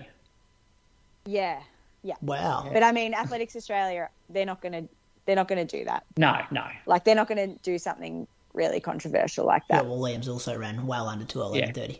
Hey, But Yeah, what- Liam's but, run- but, but what it does do though, it does um, open up the door for guys like Andy that let- let's say Liam was inside the quota but got injured and couldn't run, then guys that haven't you know been inside the quota or haven't even run the time but have run under two eleven thirty can still go to the Olympics. Yeah, yeah, so which is really good because the time's so fast.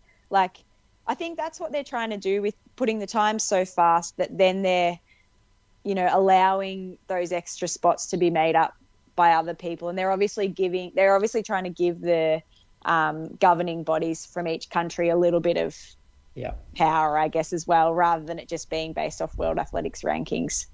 What are you confused about, So, Brady? so sorry, eighty people entry number, and Liam's in sixty six. So he's still good, isn't he? Well, Yes, but that's it's got up until he's got up until May yeah. So he's still got to get fourteen knocked spots out up of the his 80, sleeve. essentially. Yeah. Yeah. Whereas if he was inside the top 65 at the end of January, it doesn't matter what happens after that. He's he's, ah. he's qualified. But that doesn't necessarily mean I AA would pick have him. to pick him. Yeah, Yeah. they can pick 'Cause that would be anybody as long as they've run too, under Ali. 211.30. Yeah. But then if you put Ellie in this same situation, and they Yeah. pick the team, and Ellie hasn't got to run a marathon yet. Do you know what I Yeah. mean? If we I went did, when I first saw the when I first saw the criteria. So this was actually when I was injured when it I don't know if it came out or if that was when I first read it. And I did I had a moment of oh so AA could technically actually pick the team then if they wanted. And I knew that by then I wouldn't have run a marathon. Does that make sense? yeah, Yeah, yeah. So, but I don't. I think Athletics Australia won't do that. I think they'll wait the qualifying period and then select the 100%. team. yeah, hundred percent they should. Yeah, but like they, if they wanted to, they could do that.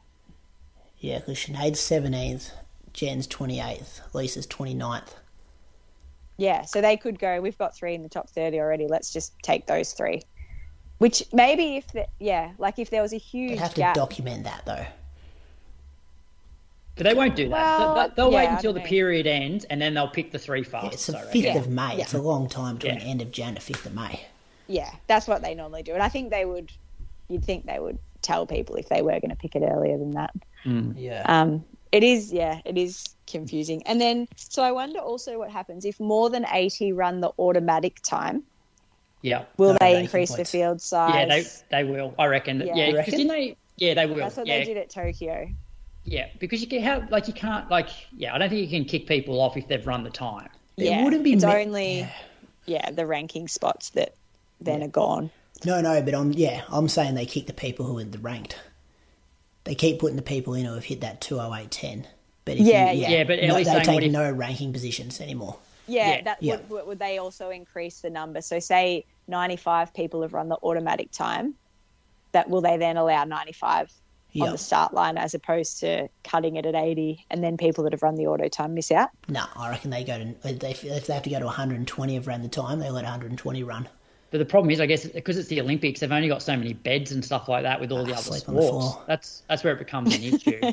Yeah, I know that's yeah, Hmm. yeah, that could be interesting. Yeah, because there's not don't. many I events mean, where there's that many the times are so the times are so fast that you'd think if they go over, it's not going to be by a huge amount, but Hmm. particularly the men's. yeah. Although already nearly 80 have run it, so Well, how many would still have to go again though? Like if you if you're not already on that list and don't already have a time or a ranking, do you reckon there's many like I guess this Tigist Ketema who just ran two sixteen, the female, was a new name, but there can't be that many new names that haven't got their name on there yet to still go around. Do you know what I'm trying to say? yeah, but the ones that the names there could potentially run faster and, and make the actual run the time. Like maybe at the moment they're qualified by the by points. Yeah, I reckon there's a lot of Africans who can do that, but I don't think there would, which doesn't matter because they're only taking top three. But how many like, I don't know, English, Spanish, New Zealand, like guys who are in that same category as Liam who are trying to jump up would be new to that list. Well, it depends maybe how many um, how many marathons between now and the qualification period have like additional points allocated. You know, for example, like the like Oceania is big for us. You get a massive amount of points. Are there are there any other marathons around the world that are like area championships that get I don't know extra points? Yeah, that haven't been Yeah. yet, maybe. yeah. Um, is Liam going again? Assuming he would be. Does anyone know? Don't know. Nothing in the whisper inbox about that either. Yeah, I haven't heard anything. Yeah, surely, because he went pretty quick for Berlin, didn't he? Yeah. Backed up. I reckon he would have another crack, just especially if he's not going to be automatically qualified at 30 Jan. Um, yeah. Yeah. But which one he does, I'm not sure. Um, Okay. last bit of news, Brady. The 2023 Track and Field News merit rankings. Uh, we had a couple of Aussie distance runners in the rankings. Kat Bisset was the highest. She was seventh, and that's the first Australian woman ranked in the 800 metres for 49 years since Charlene Rendina in 1974. And Jess Hull was eighth, which is her second consecutive ranking and her highest place. So good work to those two girls. That's Oh, good. does this go against your um, awards too? Uh, we set our Mm. own criteria. Je- uh, We're right. Yes. Yeah, we do what we want over here at the Inside Running podcast. Listener question, Croaks. This is a good one for the physio on the show. Yeah, so it comes from Peter Sabol. Um, I'd be interested in finding out how you guys are able to recognise a niggle from a serious injury. Mm, that's a Good good question. question. What do you do, Ellie? How do you know? Well, it's it can be very difficult. Um, like t- to be honest, and this is probably sounds silly coming from a physio, but I, I think the best thing you can do is go and see someone early. Like early assessment is kind of how you can stop a niggle from turning into a serious injury. Um, and you know, it's we can you can guess, but really, until you see someone or until you get a scan, uh, you don't really know what's going on. So that would be what I would do in any case. But like it, it can be really tricky to tell. Like my um, my bone stress injury that I had in my femur in September, it it felt like a niggle. It was not that painful.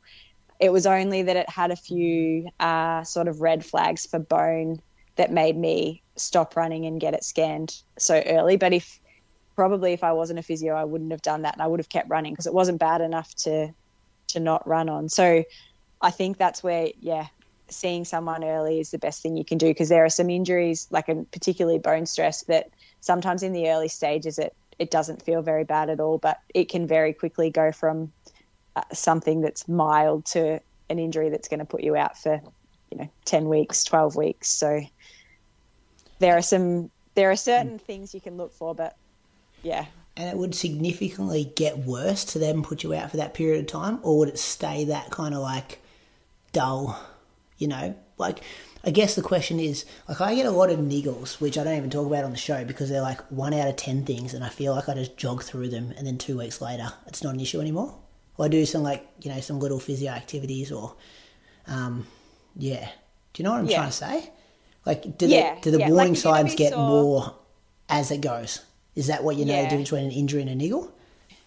So if you're running all the time, you're going to have sore spots Yeah. all the time. I think when it when something persists for more than a couple of days in a row, like you're going to, you know, one day you might be running and your calf's a bit tight, the next day your hips a bit tight. If you have the same thing and it sort of seems to persist, say for two or three days, or it gets worse, that's when you go and see someone.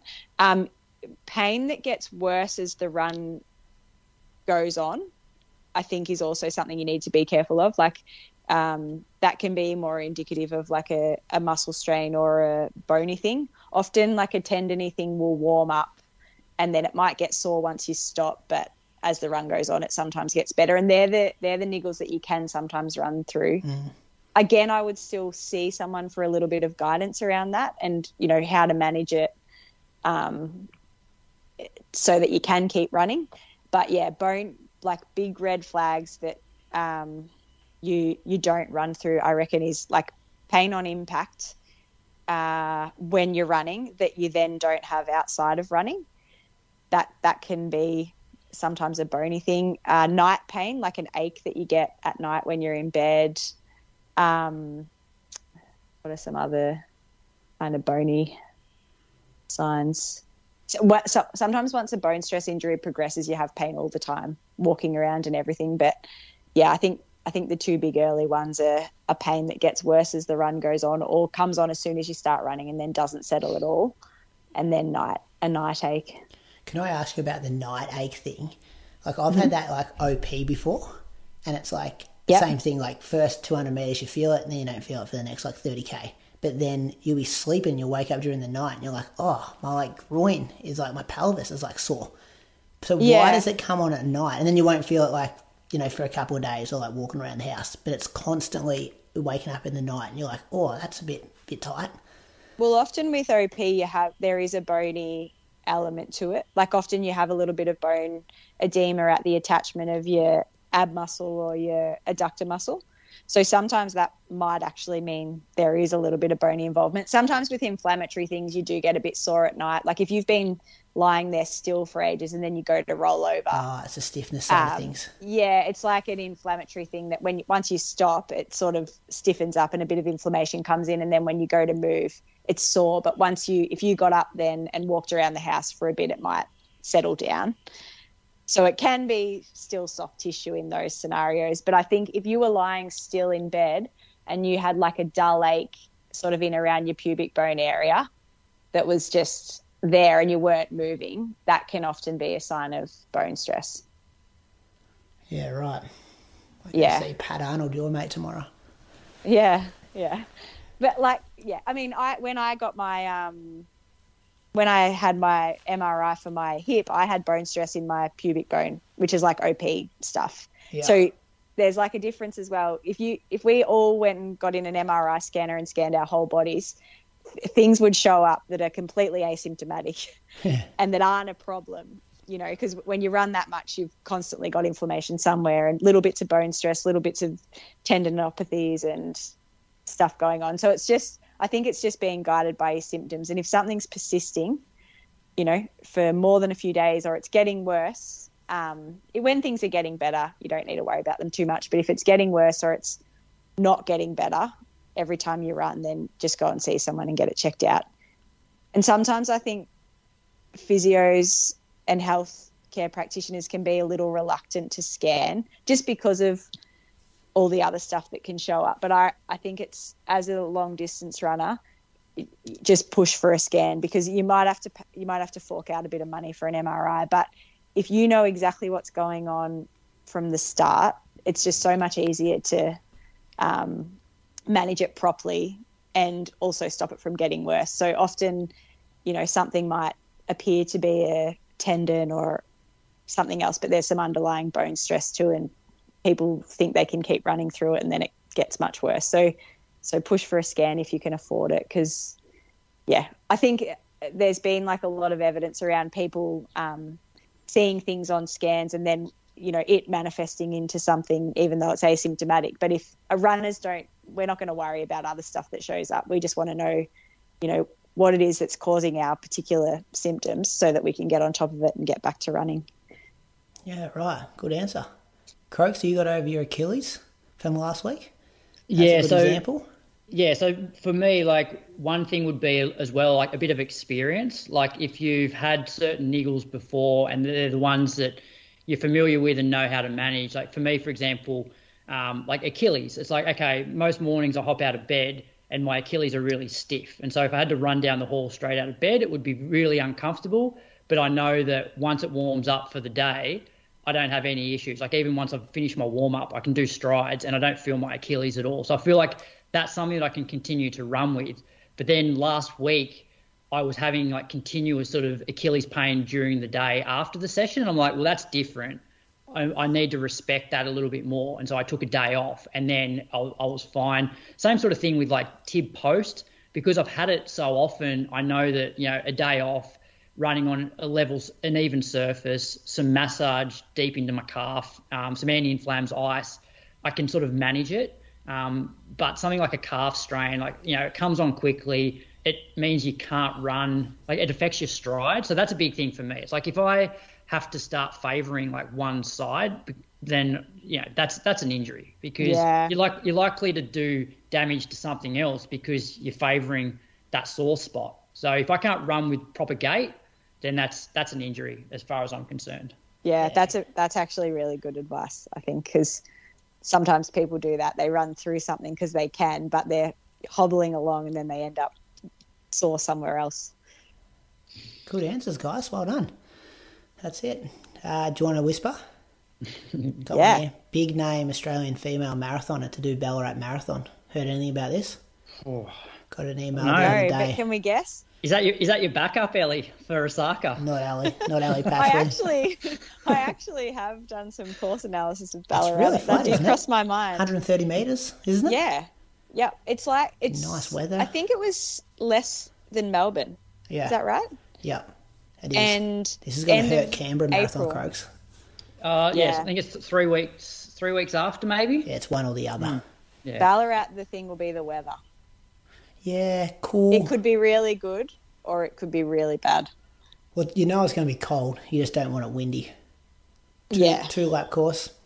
Yeah, that was in my inbox, but we'll wait for the announcement so we don't. Can we away. guess who it is? I reckon you'd know because if yeah, potentially.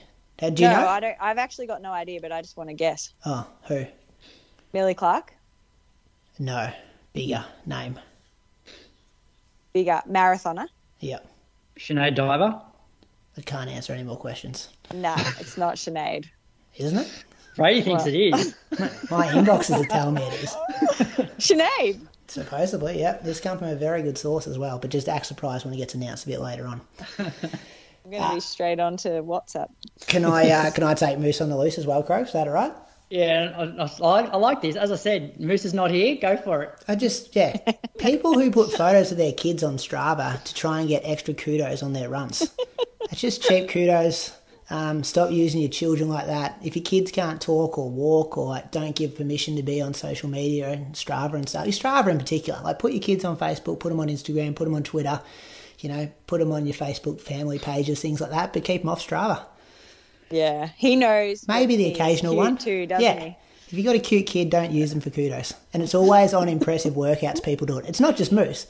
Other people do it. And it's always when they're just like, hey, here's an impressive workout, but here's also my cute kid. So I'm winning in two aspects of life. Who else does it? Call them out. No, I'm not going to call I don't call out people in this segment. But yeah, I just noticed a bit of a trend coming up. Too many children I'm seeing on Strava. Good to see you finally got off the fence after 323 episodes, Brady. Come out swinging tonight. Hey, another serious one though. This I could come out swim with this as well because I don't know how to how to handle it. When people comment on your weight when you're skinnier, is that acceptable? Yeah, so I've I I've got an opinion on this. Yeah, because I a couple people comment on my Strava just saying like you know super lean or 55 kilos, and I've I've had issues where my weight has been like a bit like dangerously um, skinny in the past. Like I've got down to 54 kilos, and my sports doc was like, "This is affecting your testosterone. You need to get up." Like I, I'm really trying to like be at 60 kilos at the moment, and like my recent weigh in was like 59 kilos. So like it's something I think about and try to keep on as much weight as possible. And then I'm like, I probably wouldn't go on someone's Strava if they were a bit bigger and comment on it and say, geez, looking a bit uh, Exactly. looking a bit swollen in that photo. But um, it seems to be okay for people I know and I don't know to comment on my weight. And I'm just like, where's Yeah. the line there? I was going to comment that you, you know, give that man a burger because I, you definitely looked lean. And like, I guess black, black is slimming. I was. See, all in- but that's offensive. That though, is, 'cause yeah. Would you say to a fat person, take a burger away from them? No, I know. Yeah, I, I know it can be same seen. Yeah. as offensive. Yeah, Especially But- when the, uh, the photo, like, I'm actually working on my weight and I'm in a good position with it. So you're making the joke that I, like, have got an eating disorder, whereas I'm, like, actually putting a lot of attention into eating and putting weight on. So what do you weigh at the moment? 59 kilos. Really? Yep. Okay. That's what I was yeah, last Thursday before I left. But yeah, I'll get on the scales after this and take a photo for you. You're like a small, like you're you would have been lean your whole life even before you ran. I'm guessing. Ah, yeah, a couple of rough years through uni, sinking beers and stuff. Yeah. Ali probably got out at 65, skateboarding. We all yeah. had a blowout. Yeah. We all had a blowout. and that's that okay at that time in your life. Yeah. No, but I agree because I find it. I reckon people think it's okay to tell s- skinny people that they're too skinny and say it in a negative way. But if you did the reverse to a fat person, it would not be acceptable. But I don't understand why it's different. Mm-hmm. You know, what, you know what my parents used to say to me when, when they used to see me and give me a hug. Look at you, you're you're a waste of good food. Skin and bone stuff like that. Oh yeah, my like uncles and stuff are always telling me to eat some pies and all sorts of stuff. Yeah. Yeah, I think it's maybe yeah. maybe the talk around it's changing a bit, but yeah, Yeah. I don't know. I just an observation, and I said to Carla driving home, I'm like, is this odd that people comment this in 2024?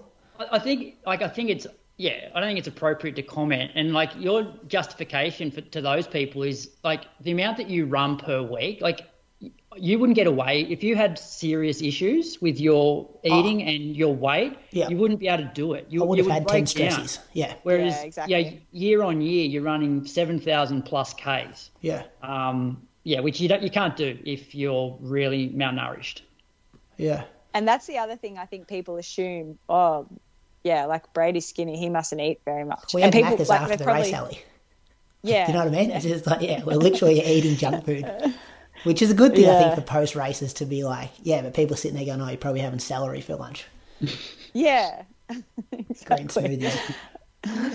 anyway, Yeah. let me know your comment. Like, I'm really instant, yeah, interested to hear what the listeners think about that because I'm just like, where are we at with those conversations? But anyway, that's it. Keep your kids off Strava. Don't comment on people's weight. Uh, what's coming up, Croaks? Uh, bit of training. Actually, we're heading down the coast next Sunday for like four four nights down to like Malua Bay near Bateman's Bay. So that'll be nice. Oh, just nice. the just the family. Yeah. I lived there for a bit, Brad. Did you Malua Bay? Yeah, Lovely area. me and Joe bought a little shack and sort of renovated it. Now, when I look back at the re- renovation we did, it's kind of funny. No, that's why I used to Um, see your name at like on the, some of the Broulee um, Strava records or whatever. Oh, you yeah. bit running at Yeah. Broulee as well. Yeah, yeah, because it's terrible to run anywhere except basically that section. Yeah. I used to get like abused all if I ran on the road, cars abuse. It was yeah, I didn't I didn't enjoy running there really, but Yes, South it's a Coast. ni- and- it's a really nice little beach.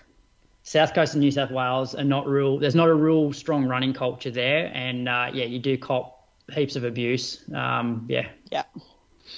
Uh, precision hydration review next week, Croaks.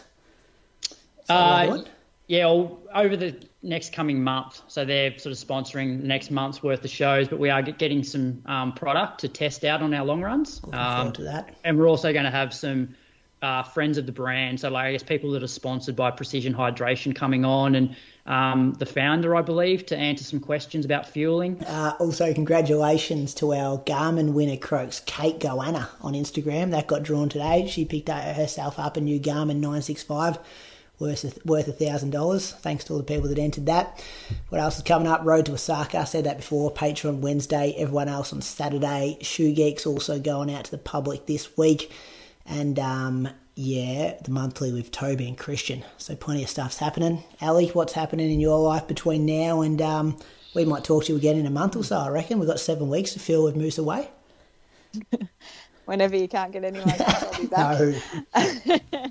Um, nothing, just training. I think I got three by five k on Wednesday, forty k progression run Sunday, so that'll be hard. Um, yeah, nothing, just training. I was going to do 3 by 5k Wednesday. Now, if I do it, Moose is going to think I'm copying you. Yeah, do I thought yeah, Doing a K Yeah, float or two minutes? do it and see, do it and see, try and run faster than what he runs. Ah, it's hard. Uh, we are doing hot. k k float. Yeah. I think about twenty five seconds slower. I'll say. Croak, you tell me what you do, you're doing, didn't you? You said what you're doing? Just heading to the coast. Yeah, coast. that's right, Doing, doing doing three minute three minute hills tomorrow. Are you? Oh yuck! Three minute hills. Yeah, so we're doing That'd be up great for your heart. no, I'll keep it pretty controlled. So um, a lot of people are just getting ready for Canberra Marathon. So this is sort of that pre-marathon block where sort of just throw a few more hills, a few more sort of strength sessions in. So we're lucky that like Mount Stromlo's probably like a I don't know two and a half k up the road, and so you can do sort of three minutes up. Jog back down for like 90 seconds, turn around and go up for three minutes. And so you just slowly work your way to the top. We do like five I'll, the guys that are doing the marathon will do like five to six of those three minute reps. Good. All right, let's wrap the show up. Thanks, Ellie, for giving us up. Uh, yeah, two hours of your time. We really appreciate that on a Monday night. Good luck for the next couple of weeks in the prep. And yeah, hopefully we'll talk to you again soon. Thanks to you, Yeah, Croaks. you too. No worries. Chat next week. See you guys. See you, See you guys.